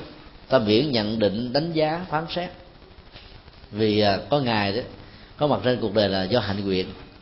Đến cái tuổi đó là mình ra đi ta, để tiếp tục tái sanh làm một vị tu sĩ trẻ mới để làm việc tốt hơn. Có những vị là do cái cái cái sự phát nguyện để mà chấn áp các à, ma quỷ mà không làm cho họ siêu được cho nên cái hận thù, trả đũa, nó làm thương tổn đến mạng sống cũng cũng có. Có những cái cách tu nó sai lạc, dẫn đến cái hậu quả cũng có. Tùy tình huống. Câu hỏi đặt ra là mật tông có phải do đức phật nói hay do tây tạng đặt ra? Nó còn là một vấn đề tranh luận rất là lớn. Ai tu theo mật tông thì nói rằng là mật tông do phật nói còn ai không tu theo theo mật tông đó, thì dựa vào kinh điển bali, kinh điển a hàm và các kinh điển đại thừa trong giai đoạn đầu đó, thì nói rằng là mật tông không do phật nói. Chúng tôi không muốn phân tích sâu về vấn đề này, vì à, nó là vấn đề tế nhị và nó còn đòi hỏi đến nhiều cái khác nữa. Mà thời gian thì không cho phép. Chúng tôi chỉ nói một điều như thế này thôi là các hành giả mật tông đó, hợp với pháp môn thì cứ tiếp tục hành vấn đề đó không quan trọng ở chỗ là phật nói hay không phật nói, mà nằm ở chỗ là nếu ta hành đúng ta đạt được cái gì. Cái gì lệ lạc chính là thước đo cho các pháp môn ở trong đạo phật. Mật tông nó tồn tại mấy ngàn năm và nó sẽ tiếp tục được tồn tại, đáp ứng cho một cái nhu cầu đối tượng căn cơ nhất từ nào đó. Đối với những người như thế thì sự hành trì này được xem đối với họ là số một thôi. Ta có nói gì nói đi nữa có không thể nào làm cho họ thay đổi được đâu cho nên cứ để cho họ tiếp tục đi con đường mật tông như là một hành quyền còn đối với hành giả tịnh độ tông thì cũng vậy và thiền tông thì cũng thế. Cho nên cái cái căn của con người nó làm cho con người phải chữa chọn lựa một pháp môn. Và điều quan trọng đó, ta phải hiểu là tất cả các pháp môn chỉ là một công cụ một phương tiện không hơn không kém chứ không phải là cứu kính ở trong tự thân của nó. Hiểu như thế thì ta sẽ hành trì đúng và không có lý do gì ta lấy cái tư thế của pháp môn mình đang hành trì để công kích đã pháp pháp môn còn lại. Miễn các pháp đó đi đúng. Trọng tâm của mật tông là thiết lập tam nghiệp tương đương, tương ưng. Thân nghiệp, khẩu nghiệp, ý nghiệp được trang nghiêm thanh tịnh. Thì đó cũng chính là thiền, đó cũng chính là nhất tâm bất loạn hành giả tu tịnh độ tông nhất tâm bất loạn cũng chính là chánh niệm tỉnh thức ở trong thiền. Cho nên người tu theo mật tông và tịnh độ tông đó, nếu bỏ sự nguyện cầu, gian sinh và tha lực đó thì hai cái này cũng chính là thiền, được sử dụng như là một phương tiện để tâm mình được chuyên nhất thôi. Không loạn tưởng, không vọng cầu, không điên đảo, không hướng ngoại và thiết lập được cái trạng thái à, tĩnh lặng của tâm và đây chính là cái giá trị chuyển hóa của pháp môn. Cho nên việc lựa chọn đó, nó tùy theo à, sở quyền. Và dĩ nhiên đó, người tu mật tông tịnh độ tông dưới dạng thức nguyện cầu vẫn được giá trị, tín ngưỡng. Thì cái quả phúc của nó đó, nó ít hơn là ta tu như là một nghệ thuật để được lắng sạch các cái nghiệp trần cấu ở tâm. Giá trị đó nó cao hơn nhiều lắm có người là thích sô cô la chứ không thích kim cương. Có người thích sỏi đá chứ không thích vàng. Đó là tùy. Cho đó là mỗi pháp môn nào nó cũng có cao thấp. Cái lớp bên ngoài, cái cốt lõi bên trong. Ai đó thích cái lớp bên ngoài thì cứ xử lý đó ai thích cái cái lỗ bên trong thì phải vũ bỏ được, rũ bỏ được cái lớp bên ngoài thì mới tiếp cận được cái cốt lõi. Cho nên là pháp môn nào cũng có giá trị trị liệu và chỉ đóng chức năng như một chiếc thuyền thôi. Chứ không phải là bên thân hay là cái bờ bên kia của con sông.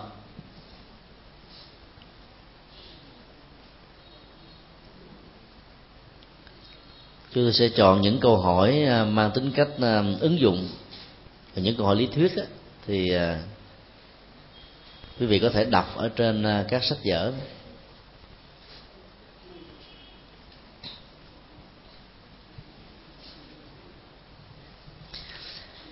Là một người học phật. Ta có cần chạy theo thời đại hay không? Có nên thay đổi những nội quy, pháp tắc của các bậc tổ sư để hợp với thời đại hay không? Đây là một câu hỏi nói về cái ờ, nghệ thuật ứng cơ. Ở trong ờ, bảy pháp và tri thức đức phật có dạy tri thời và tri căn tính là hai phương pháp làm cho người nhập thế độ sinh có kết quả cao nhất. Tri thời ta biết được cái cộng nghiệp của một giai đoạn lịch sử, với những cái biến cố, những đổi thay về nền kinh tế, chính trị, văn hóa, quân sự, học thuật và nhiều lĩnh vực khác. Và nắm bắt được cái cái cộng nghiệp của giai đoạn lịch sử đó đó, ta sẽ làm độ thành công hơn. Và thứ hai là phải biết căn tính con người thì con người sinh ra trong một cộng nghiệp lịch sử đó, thì người đó sẽ có một cái công nghiệp mới mà trước đó không có. Những cái niềm tin mới, các quan niệm mới, các nghề nghiệp mới và các hậu quả mới. Do đó biết hai yếu tố này đó thì nhà hoàng pháp sẽ rất là thành công. Ở trong kinh à, có một lần à, đức phật đi hoàng hóa ở một nơi mới thì à, tôn giả a nan thấy là những điều đức phật dạy đó, ở cái vùng trước đó đó, nó cần phải được bổ sung.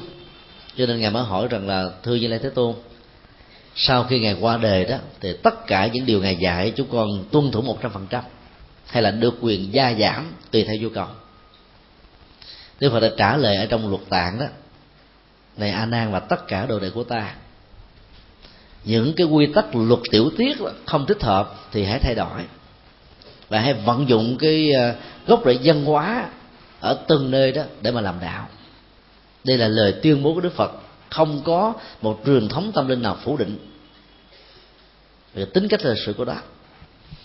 Nhưng sau khi đức phật ờ, qua đời đó, thì cái đại hội biên tập tập đại thành kinh điển là thứ nhất sau ba tháng dưới sự chủ trì của tôn giả đại ca diếp, thì cái quyết định của tăng đoàn lúc đó là không thêm một câu không bớt một chữ. Tức là làm theo ý tưởng của tăng đoàn chứ không phải làm theo ý tưởng của phật. Còn đức phật dạy là có những điều nó không thích hợp phải bỏ đi thôi. Là bởi vì các cái điều lệ điều luật đó, nó được chế tác ra do một cái biến cố một sự kiện nhất định nào đó trong một bối cảnh đó. Mà ở những thời đại khác những chỗ khác nó không có cái này thì không cần phải giữ. Còn những chỗ khác nó có thì phải tiếp tục bổ sung. Chính vì thế cái bộ luật tỳ khu tỳ kheo ni của đức phật đã tiếp tục trong mấy chục năm khi ngài còn sống ngày càng gia tăng cho đến lúc mà nó lên tới 250 điều nếu Đức Phật sống thêm hai chục năm nữa thì lực tỳ khu không phải là hai trăm năm chục điều mà có thể là ba trăm điều, bốn trăm điều. Luật của tỳ khu ni không phải là ba trăm bốn mươi tám mà có thể còn nhiều hơn nữa. Bởi vì ngày tịch ngay thời điểm đó. Cho nên sau đó thì người ta kết thúc không có biên tập thêm. Ví dụ như um, ngày xưa đó, tu sĩ đâu có cái định chế nhà cửa như bây giờ các chùa có. Làm gì có nhà tắm, làm gì có nhà vệ sinh. Cho nên tu sĩ phải tắm ở dưới sông, hay tắm mưa thôi mỗi một người chỉ được có ba y, mà trên thực tế là chỉ có một cái y thôi. Cái phủ trùm lớn gọi là tăng về lê. Giống như cái y mà phủ bên ngoài. Còn hai cái còn lại được gọi là y đó, thực tế nó là một cái khố nó ngang vô cái quần và một cái áo cánh này tam y có nghĩa là một bộ đồ bên trong và một cái khoác bên ngoài. Và do vậy đó thì mặt nó phải mồ hôi, mà độ nóng ở ấn độ vào mùa hè thế này đó 42 độ. Nực lắm. Cái nhu cầu tắm nó phải có. Tắm nó phải tắm sông hay tắm mưa. Mà tắm sông tắm mưa rồi lên đó là nó ướt hết trơn rồi. Bằng không phải mặc áo không khí mà tắm cho nên đó, nhiều phật tử họ đi họ thấy chướng quá. Thì Phật Pháp mới chế là có y tắm mưa tức là nó có cái khố để tắm. Để mặc quần ở mức độ đơn giản để tắm. Để không bị ướt như thế này. Thì bây giờ chùa nào cũng có nhà tắm hết trơn rồi. Thì cái nhu cầu của y tắm mưa làm gì còn nữa mà bây giờ vẫn còn để. Rồi ngày xưa đó thì vấn đề phương tiện y học đó nó kém khi mà bị ghẻ lỡ đó nó nó có thể bị truyền nhiễm ghê gớm lắm. Nhiều cái chứng bệnh không đáng gì hết mà người ta có thể bị chết. Cho nên đức phật mới chế ra một cái y che ghẻ tức là một cái giải để quấn. Mình giờ bây giờ giống như mình là cái loại băng đó mà. Nó gọi là y che ghẻ. Tại vì trong tiếng ấn độ đó, cái giải dốc làm y mặc làm áo mặc hay là để quấn che gì đó đều gọi, gọi chung là y hết á. Mình gọi chung là giải hết á. Giải che ghẻ bây giờ mình có băng vệ sinh mình đi vào bệnh viện có dịch vụ y tế lo thuốc thang đủ thứ hết trơn để mà tránh cái tình trạng lây lan và truyền nhiễm. Mà cái điều y cho kẻ vẫn còn nằm nguyên đâu có bỏ đi đâu. Cho nên có những cái nó không còn cái nhu cầu sử dụng nữa mà ta vẫn để. Còn thời đại thời đại ngày nay nó có phát sinh nhiều vấn đề mới ta lại không thêm vào.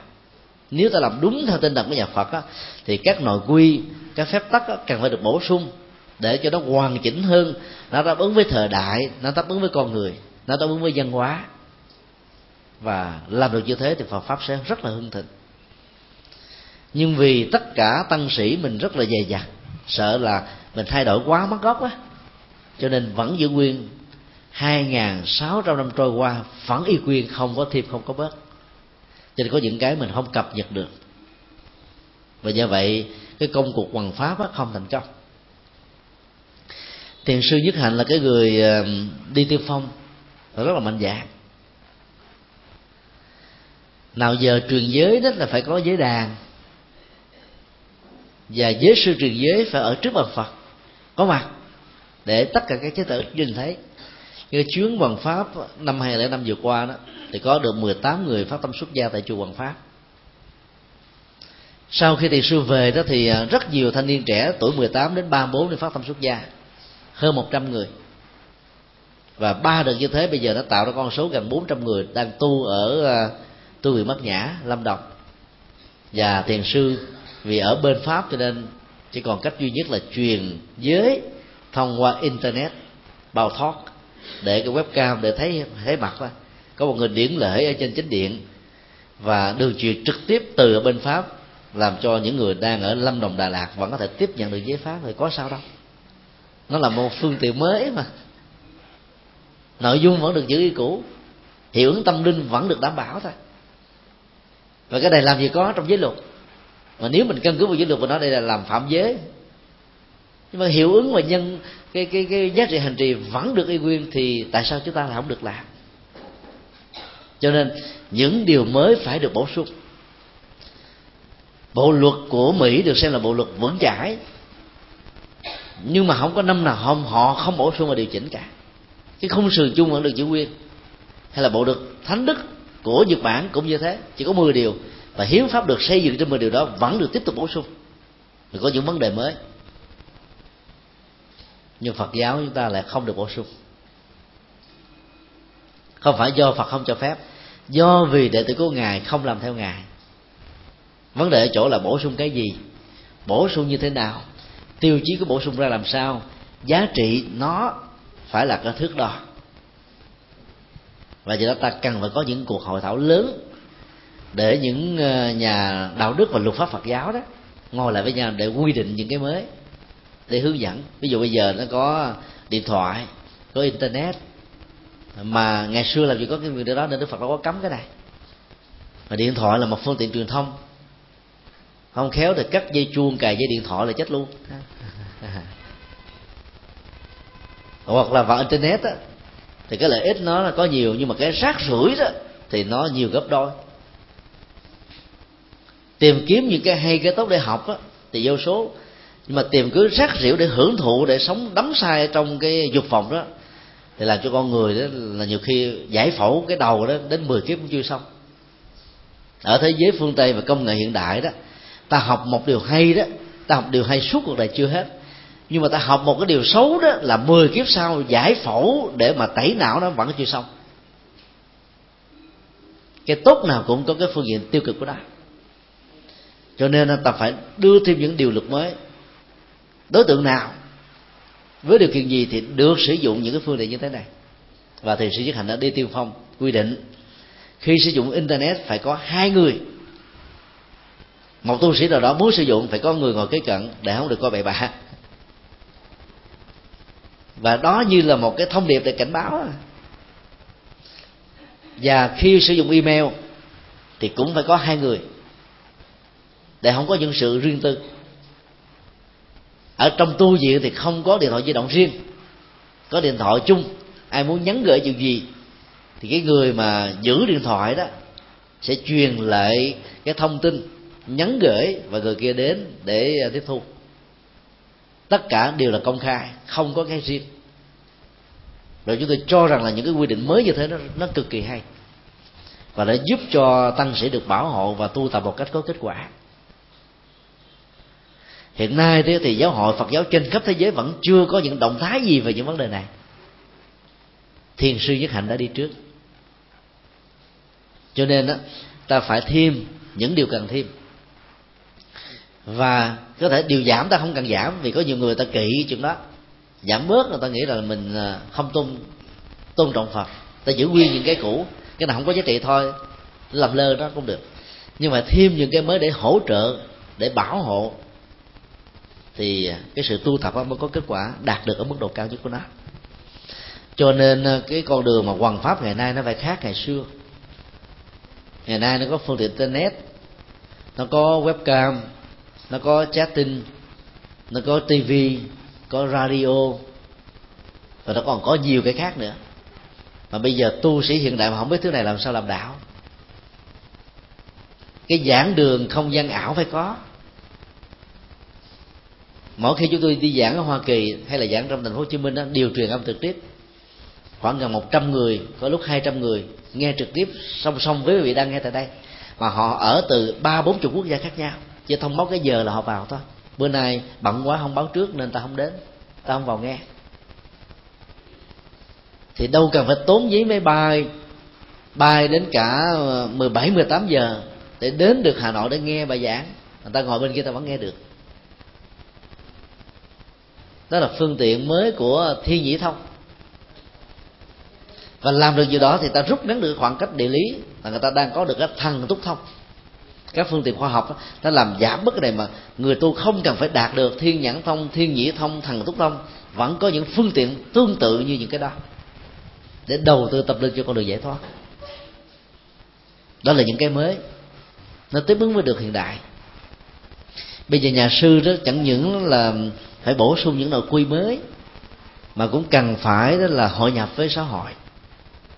Trước đây đó là ai muốn học đạo phải lên trên núi ngồi kế bên thầy nghe thầy đọc giảng cho nghe ghi chép được cái gì ghi chép. Bây giờ đó con người hiện đại đâu có thời gian đến chùa đó việt nam mình vẫn còn là nước nông nghiệp. Đến một giai đoạn mà phát triển hiện đại quá rồi đó người ta không đến chùa đó. Là lúc nhà sư phải đi vào những cái ờ, chỗ này chỗ nọ để mà thuyết giảng đó. Các nhà sư nhật bản táo bạo lắm. Vào ở trong uh, mấy cái chỗ mà karaoke chỗ ăn chơi đó đăng ký một khoảng thời gian 15 phút lên lên, đọc những bài kinh thiền thì cho những cái ăn chơi đó thư lắng lại, nhẹ nhàng rồi ra về. Thì tự động họ gieo những hạt giống phật đó phải dấn thân. Cái trong giới luật làm gì cho chuyện đó. Không được ca múa sướng hát, cũng không được cố đi xem nghe. Mà các nhà sư nhật bản vô lầu xanh cũng ngồi đặt ờ, một tách trà uống trang nghiêm tĩnh tọa. Còn những người kia ăn chơi, ca múa sướng hát gì kệ họ, hưởng dục kệ họ đến cái giờ nhà sư đặt thời à, gian đó, thì nhà sư lên thuyết giảng, hay là nói chuyện tâm linh, rồi để về. Thì cái quy định mới như thế này làm sao có? Nhưng mà nó lại hợp thờ hợp cơ, và giá trị của nó rất là cao.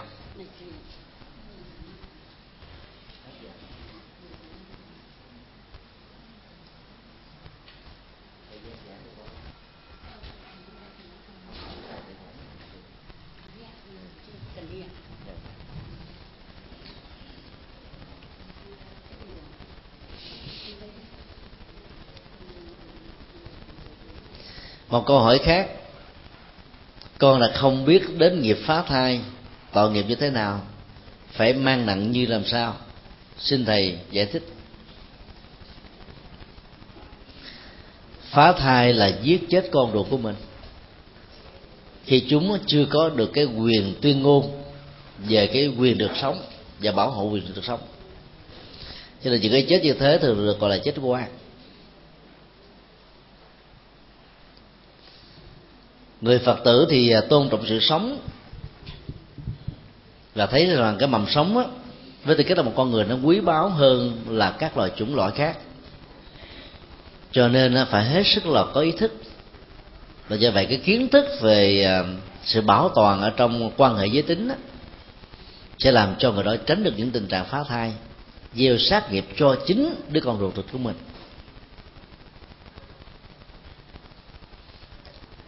Cách đây khoảng 2 năm đó, thì à, khi có một cái thông tin này làm cho rất nhiều nhà sư ngạc nhiên. Có người thì phê bình nhưng mà có người thì tán dương. Có một vị hòa thượng ở cái vùng à, biên giới giữa Thái Lan và Miến Điện. Mỗi khi đi hành khắc vào trong làng thì hòa thượng để một cái bảng rất là lớn tiếp nhận tất cả các bao cao su người ta phê bình nói, ông hòa thượng này phá giới phạm trai sao mà làm ăn kỳ cục vậy? Bên cạnh việc tiếp phận, tiếp nhận thực phẩm cúng dường của đàn na thực phẩm thì hòa thượng ăn và các bao cao su, hòa thượng đi vào ở trong vùng sâu, vùng xa, tặng biếu cho các trai làng, các cô thiếu nữ. Cái mức độ mà nhiễm HIV và S ở Thái Lan đó, nó có gốc gốc rễ từ ở vùng quê. Các cô thiếu nữ đó thiếu kiến thức do cái nghèo chi phối bị người ta dụ dỗ lên trên Bangkok, nghĩ là mình có thể đổi đời. Kiến thức về lĩnh vực này không có, cho nên hai, ba tháng sau phải mang chứng bệnh chết người. Mặc dù các phương tiện báo chí đài đã đưa tin rộng rãi lắm, nhưng mà có mấy người xem, cái người nghèo là đâu có thích những thứ này. Họ thích là gì? Có tiền để giải quyết được cái nạn đói khác mà nhà sư thì có một cái ảnh hưởng lớn ở trong đời sống tâm linh, văn hóa của người dân cho nên đó, nhà sư đi vào trong từng làng và thuyết giảng về sida. Dạy cái, cái cách phòng ngừa phòng chống sida tặng cho các trai làng. Nếu không ờ, thể ờ, chuyển hóa được cái ờ, cái thói quen nghiện về giải khát tính dục đó thì hãy giải khát nó bằng cách biết kiến thức về nó để không có truyền nhiễm những căn bệnh chết người cho mình cho người thân cho người thương thì đây là một cái nghệ thuật để giảm bớt cái nghiệp và phá thai. Ngoài cái việc mà bảo hộ à, hạnh phúc gia ca thì bạn sống của con người. Việt Nam hiện nay đang đứng đầu bảng về phá thai trên khắp thế giới. Mỗi một năm như vậy đó, người Việt Nam phá thai là khoảng 500 ngàn ca. Tức là có đăng ký với các bệnh viện đấy còn những cái mà không đăng ký làm chui ở các cái trung tâm, làm lậu đấy, thì không biết bao nhiêu mà nói. Vì người ta mặc cảm ta sợ, lộ tông tích. Cho nên đến các ờ, bác sĩ chấp nhận làm chui tức là thì theo thống kê bộ y tế đó, những người mà phá thai chui đó, có thể số lượng gấp 3 lần với cái số có đăng ký ở các bệnh viện.